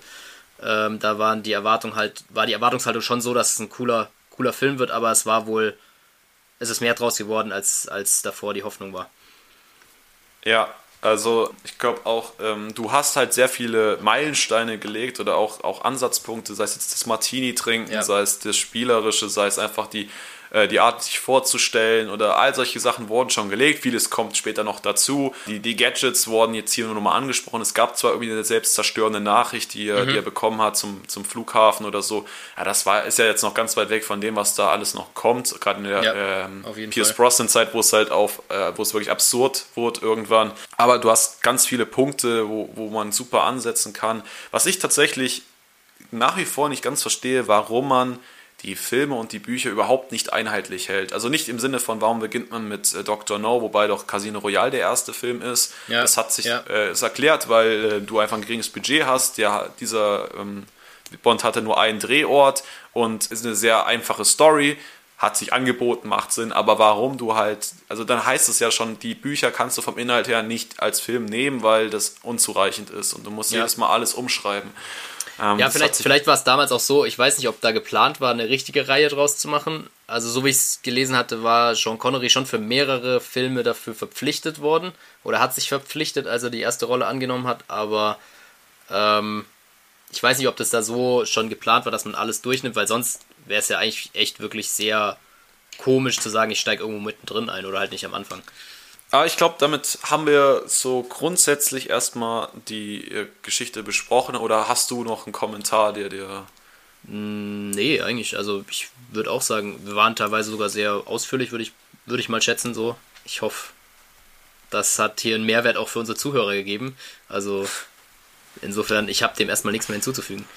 Super, äh, dann würden wir äh, noch auf unsere kleine Kategorie überleiten. Nämlich haben wir uns gesagt, ja komm, also wir können jetzt ja viel erzählen, aber am Ende zählen ja äh, Daten und Fakten und blanke Zahlen. Dafür haben wir uns ein kleines Ranking überlebt, überlegt, nicht überlebt, bestehend aus sieben Kategorien, weil ah, 007, sieben Kategorien, ist ja, ja es ist klar. sehr durchdacht, da ähm, kommt hier wieder...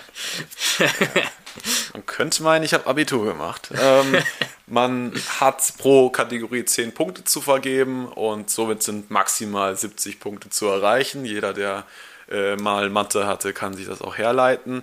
Genau, ich würde jetzt einfach mal die Kategorien nennen und äh, dann würde ich dir, Leon, gern das Wort übergeben, da deine Kategorien auszufüllen. Vielleicht mal an der einen oder anderen Stelle noch kurz zu kommentieren. Ich glaube, in aller Länge brauchen wir es ja. nicht, das haben wir ja schon. Äh, dann würde ich meine Punkte vorstellen und ähm, ja, dann habt ihr einen kleinen Einblick davon, wie wir das Ganze nochmal gefunden, äh, empfunden haben und ja. äh, Referenzwert zu den kommenden Filmen, die dann noch kommen. Genau, und, und das ist ja vielleicht auch ganz cool, es ist zwar eine persönliche Meinung, aber dass man vielleicht, gerade wenn man es auch noch nicht gesehen hat, so ein bisschen eine Einschätzung hat, wie mit was man vielleicht rechnen kann, ob es sich für einen persönlich lohnt. Äh, genau. Definitiv. Ich würde den Film auf jeden Fall empfehlen. Ist aber, wie gesagt, nicht vergleichbar mit einem, einem heutigen Bond, meiner Meinung nach. Es ist äh, wirklich eher ein Detektivding aber äh, durchaus eine Story, die man gut folgen kann und äh, seine, seine Kernmomente hat. Ja, also würde ich mich auf jeden Fall auch anschließen an der äh, Empfehlung. Einfach auch, gerade wenn man Bond interessiert ist, ich glaube, es ist auch cool, wenn man auch am Ende vielleicht alle gesehen hat. Ich arbeite da ab jetzt ja auch dran. Ja, genau, also es kann nur noch äh, besser werden, du. Erste Kategorie, ähm, haben wir gesagt, nehmen wir die Bewertung des Bond-Songs plus die Titelsequenz ähm, die jetzt in dem Fall nicht so ausgereift war, aber das ist ja ähm, jetzt erstmal dein Bier, das zu umschreiben oder in, in eine Zahl auszudrücken. Ja, also ich hätte dem Ganzen, also mir zum einen der Bond-Song gefällt mir ganz gut. Ich meine, ist da auch zum ersten Mal aufgetaucht, ist das Original gefällt mir tatsächlich gut. Äh, man kennt es ja vielleicht auch aus späteren Filmen, dass da nicht mehr ganz so prägnant durchkommt oder nur eingearbeitet wird. Die Titelsequenz, da haben wir uns ja ein bisschen drüber ausgelassen, äh, dass wir da jetzt nicht so ganz den Sinn verstanden haben. Deshalb, ich hätte dem Ganzen so 4 von 10 gegeben. Vielleicht etwas hart, aber äh, ja, finde, hätten wir vielleicht mehr aus der Sequenz machen können. Ich bin da gar nicht so weit weg von dir. Ich habe den ganzen 5 Punkte gegeben. Ja, da habe ich lange überlegt, ob ich da nicht auch mitgehen soll. Weil, also der, der Song hat super rausgerissen, aber die, die, ähm, die Umsetzung, also die visuelle Umsetzung, hat, also ich weiß, der hat mir jetzt nicht so viel gegeben, muss ich sagen. Dann auch diese, dieser Umschwenk in der, in der Musik, dann auf diesen, auf diesen, diesen Beat, ähm, hat für mich logisch gepasst, deswegen kriegt das da mhm. auch nochmal einen Punkt dazu und so. Ja. Aber wie gesagt, ich glaube, da wäre visuell ein bisschen mehr drin gewesen. Einfach irgendwas, so ein bisschen was von der Story erzählen oder ein bisschen was anteasern.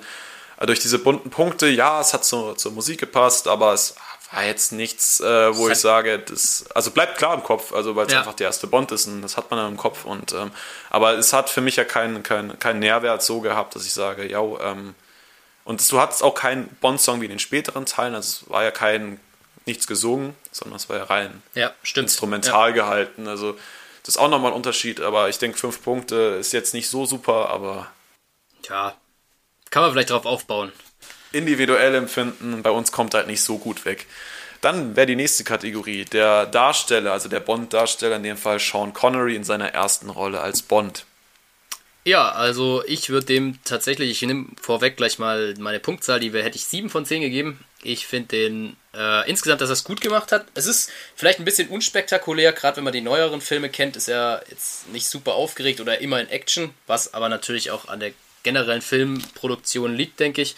Aber ich finde, er verkörpert schon das, was, glaube ich, vielen, die schon mal einen Bond gesehen haben, so im Kopf ist, was wie ein Bond zu sein hat, was wir ja auch heute ein bisschen rausgearbeitet haben.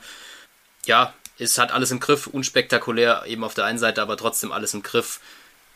Gibt dieses typische Mannsbild, denke ich, schon ab, äh, was man natürlich auch kritisch betrachten kann, aber für mich, finde ich, hat er das gut gemacht und vor allen Dingen, besonders im Originalton, finde ich, passt es sehr gut zusammen. Also im Englischen da sein Witz bringt er dann auch in Person als Schauspieler ähm, zu seiner Rolle sehr gut mit ein. Ja, cool. Äh, da bin ich gar nicht so weit weg. In dem Fall auch wieder ein Punkt besser. Ich bin dabei Ui. acht Punkten. ähm, ist vielleicht auch so ein bisschen der Nostalgiefaktor. Ja, guter Punkt. Ich finde aber, gerade wenn man sich da durchliest, äh, wie viel, wie aufgeregt Sean Connery war vor dem Dreh, diese, diese Coolheit, die er ausstrahlt, diese Ruhe, diese Professionalität in der Rolle des James Bond, mit dem ich die mir halt gerne verkörpere, ja. ähm, der, der auch in der heikelsten Situation einen, einen, einen kühlen Kopf bewahrt, finde ich sehr, sehr gut umgesetzt. Ähm, die zwei Minuspunkte, die zur 10 fehlen, sind einmal die Facetten, also die, die Möglichkeiten, mal andere Facetten zu zeigen. Aber das ist auch immer Sache des Drehbuchs. Also du hast jetzt, ne, also siehst halt immer dieselben drei Facetten von, von mhm. James Bond, ähm, die man wahrscheinlich auch sehen will, aber da wäre bestimmt noch mal eine mehr drin gewesen.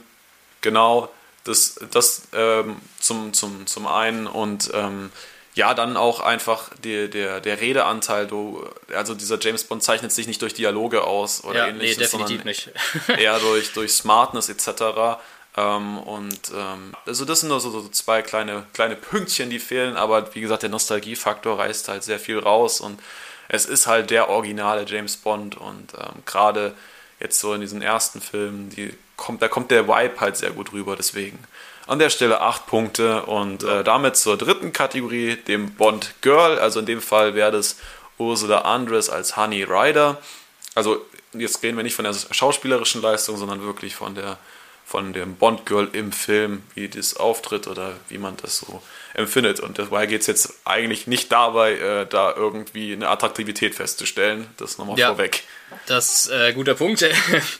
Ja, also ich, ich fand zum einen sehr schade, dass es doch erst recht spät ähm, das Bond-Girl aufgetaucht ist. Es war schon deutlich nach der Hälfte. Ich habe mal versucht, ein bisschen auf die Zeit zu achten. Dann war es auch ein bisschen diffus, dass er einfach quasi jedes Girl oder jede Dame äh, mit der interagiert hat in die gleiche Richtung äh, und da irgendwie Interessen oder Aktien angemeldet hat. Ähm, aber ich fand an sich das Bond Girl eigentlich gut umgesetzt, weil ich finde, es war jetzt, sie war jetzt nicht tollpatschig in ihrer Rolle. Also ich finde, man kennt es auch oft von, von Frauen, dass sie dann gar nichts machen. Sie trägt jetzt nicht super viel bei, aber sie ist jetzt nicht so, dass sie ein, ein nerviges Anhängsel ist, was manchmal schon so ist. Es klingt jetzt hart, aber ich finde, manche Filme, da hat man dann Frauenrollen, die einfach nur alles erschweren. Das finde ich, hat sie nicht. Und ja, würde dem insgesamt 6 von 10 Punkten geben, einfach aufgrund vor allen Dingen der Kürze der, ähm, des Auftritts. Also da hätte ich mir vielleicht ein bisschen mehr gewünscht. Ja, da sind wir wieder nah beieinander. Also es zieht sich hier so ein roter Faden durch. Ich bin auch wieder genau einen Punkt ähm, bewertet das Ganze einen Punkt besser. Ja, bin ich so sieben. hart in meinem Urteil. Ja. ja, kritisch, also ganz, ganz kritisch. Ähm, mit, mit sieben Punkten insgesamt. Ähm, ja, kann die gleichen Punkte wie du ansprechen, aber es ist halt, du hast meistens kein Bond-Girl, was von Beginn an da ist. Also ich glaube, das ist auch nicht in der Sache. Ja. Das ist halt, äh, er steht ganz klar in der Hauptrolle und alles andere sind dann halt diese Nebenrollen. Das ist natürlich schade, dass man die vielleicht nicht schon mal vorher hätte sehen können. Genau, das ist natürlich ein Manko. Ähm, was für mich ein Riesenvorteil ist, bei ihr äh, ist die, die Selbstständigkeit. Also sie, sie ist jemand, der alleine super mhm. durchs Leben kommt, alleine ja. viel, viel gerissen genau, hat. Genau, das wollte ich so ein bisschen damit andeuten. Ja, ähm, und Punkt. wie du meintest schon, nicht dieses Anhängsel ist, dieses, was bemuttert werden muss, was ja. permanent an, an, an seinem Arm klebt und allein überhaupt nicht lebensfähig ist, wie es dann in anderen Filmen teilweise ist, weil ich versuche dann halt auch mal diesen Vergleich zu ziehen. Also sie ist sehr, sehr tough und, und äh, wird auch sehr spektakulär äh, in, Szene gesetzt. Also gerade der, der Entrance von ihr ist halt, mhm. glaube ich, Stimmt, was, was im ja. Kopf bleibt einfach. Aber gegen Ende entwickelt sich dann doch in diese Richtung von wegen, ich habe sehr, sehr wenig Wortanteile und bin komplett ja. auf James angewiesen.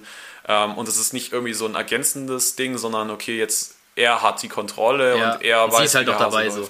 so. Also nach dem Motto, ich könnte jetzt keine Waffe in die Hand geben ja. und äh, sie könnte nicht, überhaupt nichts damit anfangen. Und das, äh, dieses kippt halt bei diesem Essen schon, wo sie überhaupt keine Redeanteile mehr hat. Also da ist mhm. sie halt wirklich nur noch so, so, optisch vorhanden und dann mal so ein paar Ausrufe, aber deswegen leidet es dann so ein bisschen drunter. Ja. Ähm, aber mit sieben, mit sieben Punkten, glaube ich, äh, kommt sie sehr gut weg.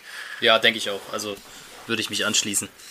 Ja, äh, ich glaube, wir müssen noch ein bisschen auf die Tube drücken, sonst wird das hier eine ultra lange Folge. Deswegen dann zur nächsten Kategorie, dem Schurken, den Bösewicht, in dem Fall Dr. No. Dann mache ich es da kurz und äh, schmerzlos. Dem habe ich sieben von zehn Punkten gegeben. Ähm, auch hier der kleine Kritikpunkt, dass er ein bisschen spät kommt, was aber natürlich die, das eigentlich auch ein Stück weit attraktiv macht, weil dadurch die Spannung so ein bisschen äh, hochgehalten wird oder auch gesteigert wird. Ähm, ansonsten finde ich, schauspielerisch verkörpert er sehr gut so ein bisschen diesen Bösewicht oder Schurken. Äh, haben wir ja vorhin auch kurz thematisiert und ja, wird da jetzt gar nicht mehr zu sagen. Ich finde, hat er auf jeden Fall eine 7 von 10 verdient. Bin ich komplett bei dir. Ich habe ihm auch oh. sieben Punkte gegeben. Äh, das läuft ja.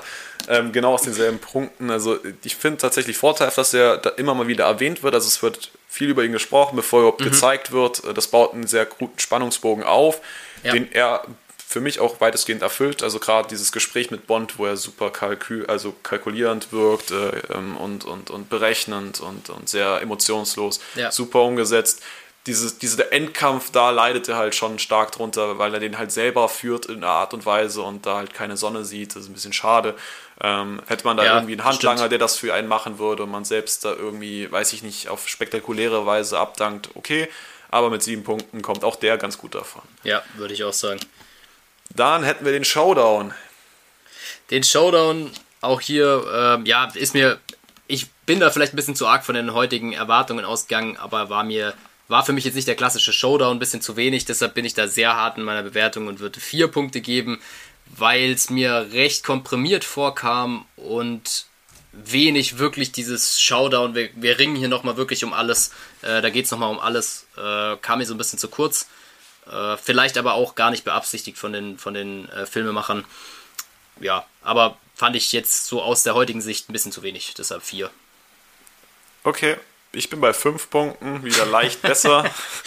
ähm, weiß nicht, ob das einfach dieser Nostalgiefaktor ist. Das wahrscheinlich, ja. wenn ich nicht drinstecken würde, wäre es wahrscheinlich auch deutlich härter. Ähm, aber ich weiß halt, was da noch alles für ein Schmuh kommt äh, bei den nächsten Filmen. Also, oh. Ähm, ja, ich bin da auch bei dir. Der, der Spannungsbogen, also du hast, sitzt jetzt nicht da und denkst, oh Gott, hier geht's gerade. Also, das, klar, der Countdown im Hintergrund, äh, der baut ein bisschen Spannung auf, aber letztendlich weiß man, okay, jetzt ist James da und äh, ja. der dreht das Ding jetzt einfach voll auf und dann hat sich der Laden hier. Der, der Kampf, den finde ich auch, wie gesagt, sehr unspektakulär. Die Explosion. Du weißt, hast ja auch irgendwie keinen Anhaltspunkt, wann geht jetzt die Bude da in die Luft? Natürlich genau mhm. dann, wenn James Stimmt. weg ist. Ja, ja. Ähm, aber es wird nicht so knapp gemacht, wie man es vielleicht auch schon kennt aus anderen Filmen, ja. Genau, äh, du, du, also es läuft halt alles so, wie man sich das so vorstellt. Äh, es ist aber durchaus interessant, also gerade die Explosion gut umgesetzt, äh, diese Räumlichkeiten super umgesetzt, dann nochmal die Suche nach Honey extra. Ähm, also es ist ja ein bisschen Action vorhanden, es ist halt aber auch nicht überschwänglich viel da, deswegen ja. goldene ja. Mitte, fünf Punkte. Dann hätten wir die Schauplätze. Schauplätze äh, bzw. Drehorte sind ja äh, die Pinewood Studios und äh, Jamaika. Ähm, beziehungsweise im Film ja. dann primär halt London und Jamaika. Ja, äh, da war ich vielleicht auch großzügig und habe das auch ein bisschen unter den damaligen Gesichtspunkten ähm, betrachtet, würde im Ganzen, ja, ich habe so ein bisschen geschwankt zwischen 6 und 7, aber ich würde, glaube ich, diesmal auf 7 umklappen, weil ich einfach finde, dass die, ja, die vor Schauplätze bei Dr. No äh, sehr stark umgesetzt waren. Ja, deshalb halten wir es doch einfach auch kurz und knackig hier. Und ich hatte das Gefühl, so ein bisschen so eine futuristische Note mit reinkam und die hat mir ganz gut gefallen. Genau. So, dann wäre das das erste Mal, wo ich äh, einen Punkt unter dir bin, nämlich bei sechs Punkten. Ähm, ich stimme dir zu, natürlich bei, dem, bei den futuristischen Gebäude von, rund um Dr. No großartig. Da hat es auf jeden Fall Punkte gut gemacht. Ja. Von den reinen Drehorten her, ich weiß, es war nicht mehr möglich durch das enge Budget äh, als, als Jamaika. Jamaika finde ich aber auch dann eine gute Wahl, deswegen hat es ja, sechs Fall. Punkte bekommen, weil es eine, eine, also weil ich Bond mit ähm, außergewöhnlichen Orten verbinde und eine Trope, also eine Insel gerade auch mit diesem, mit dieser, mit Crab Key als weitere Insel, äh, super interessant, super schön, äh, für mich jetzt subjektiv auch.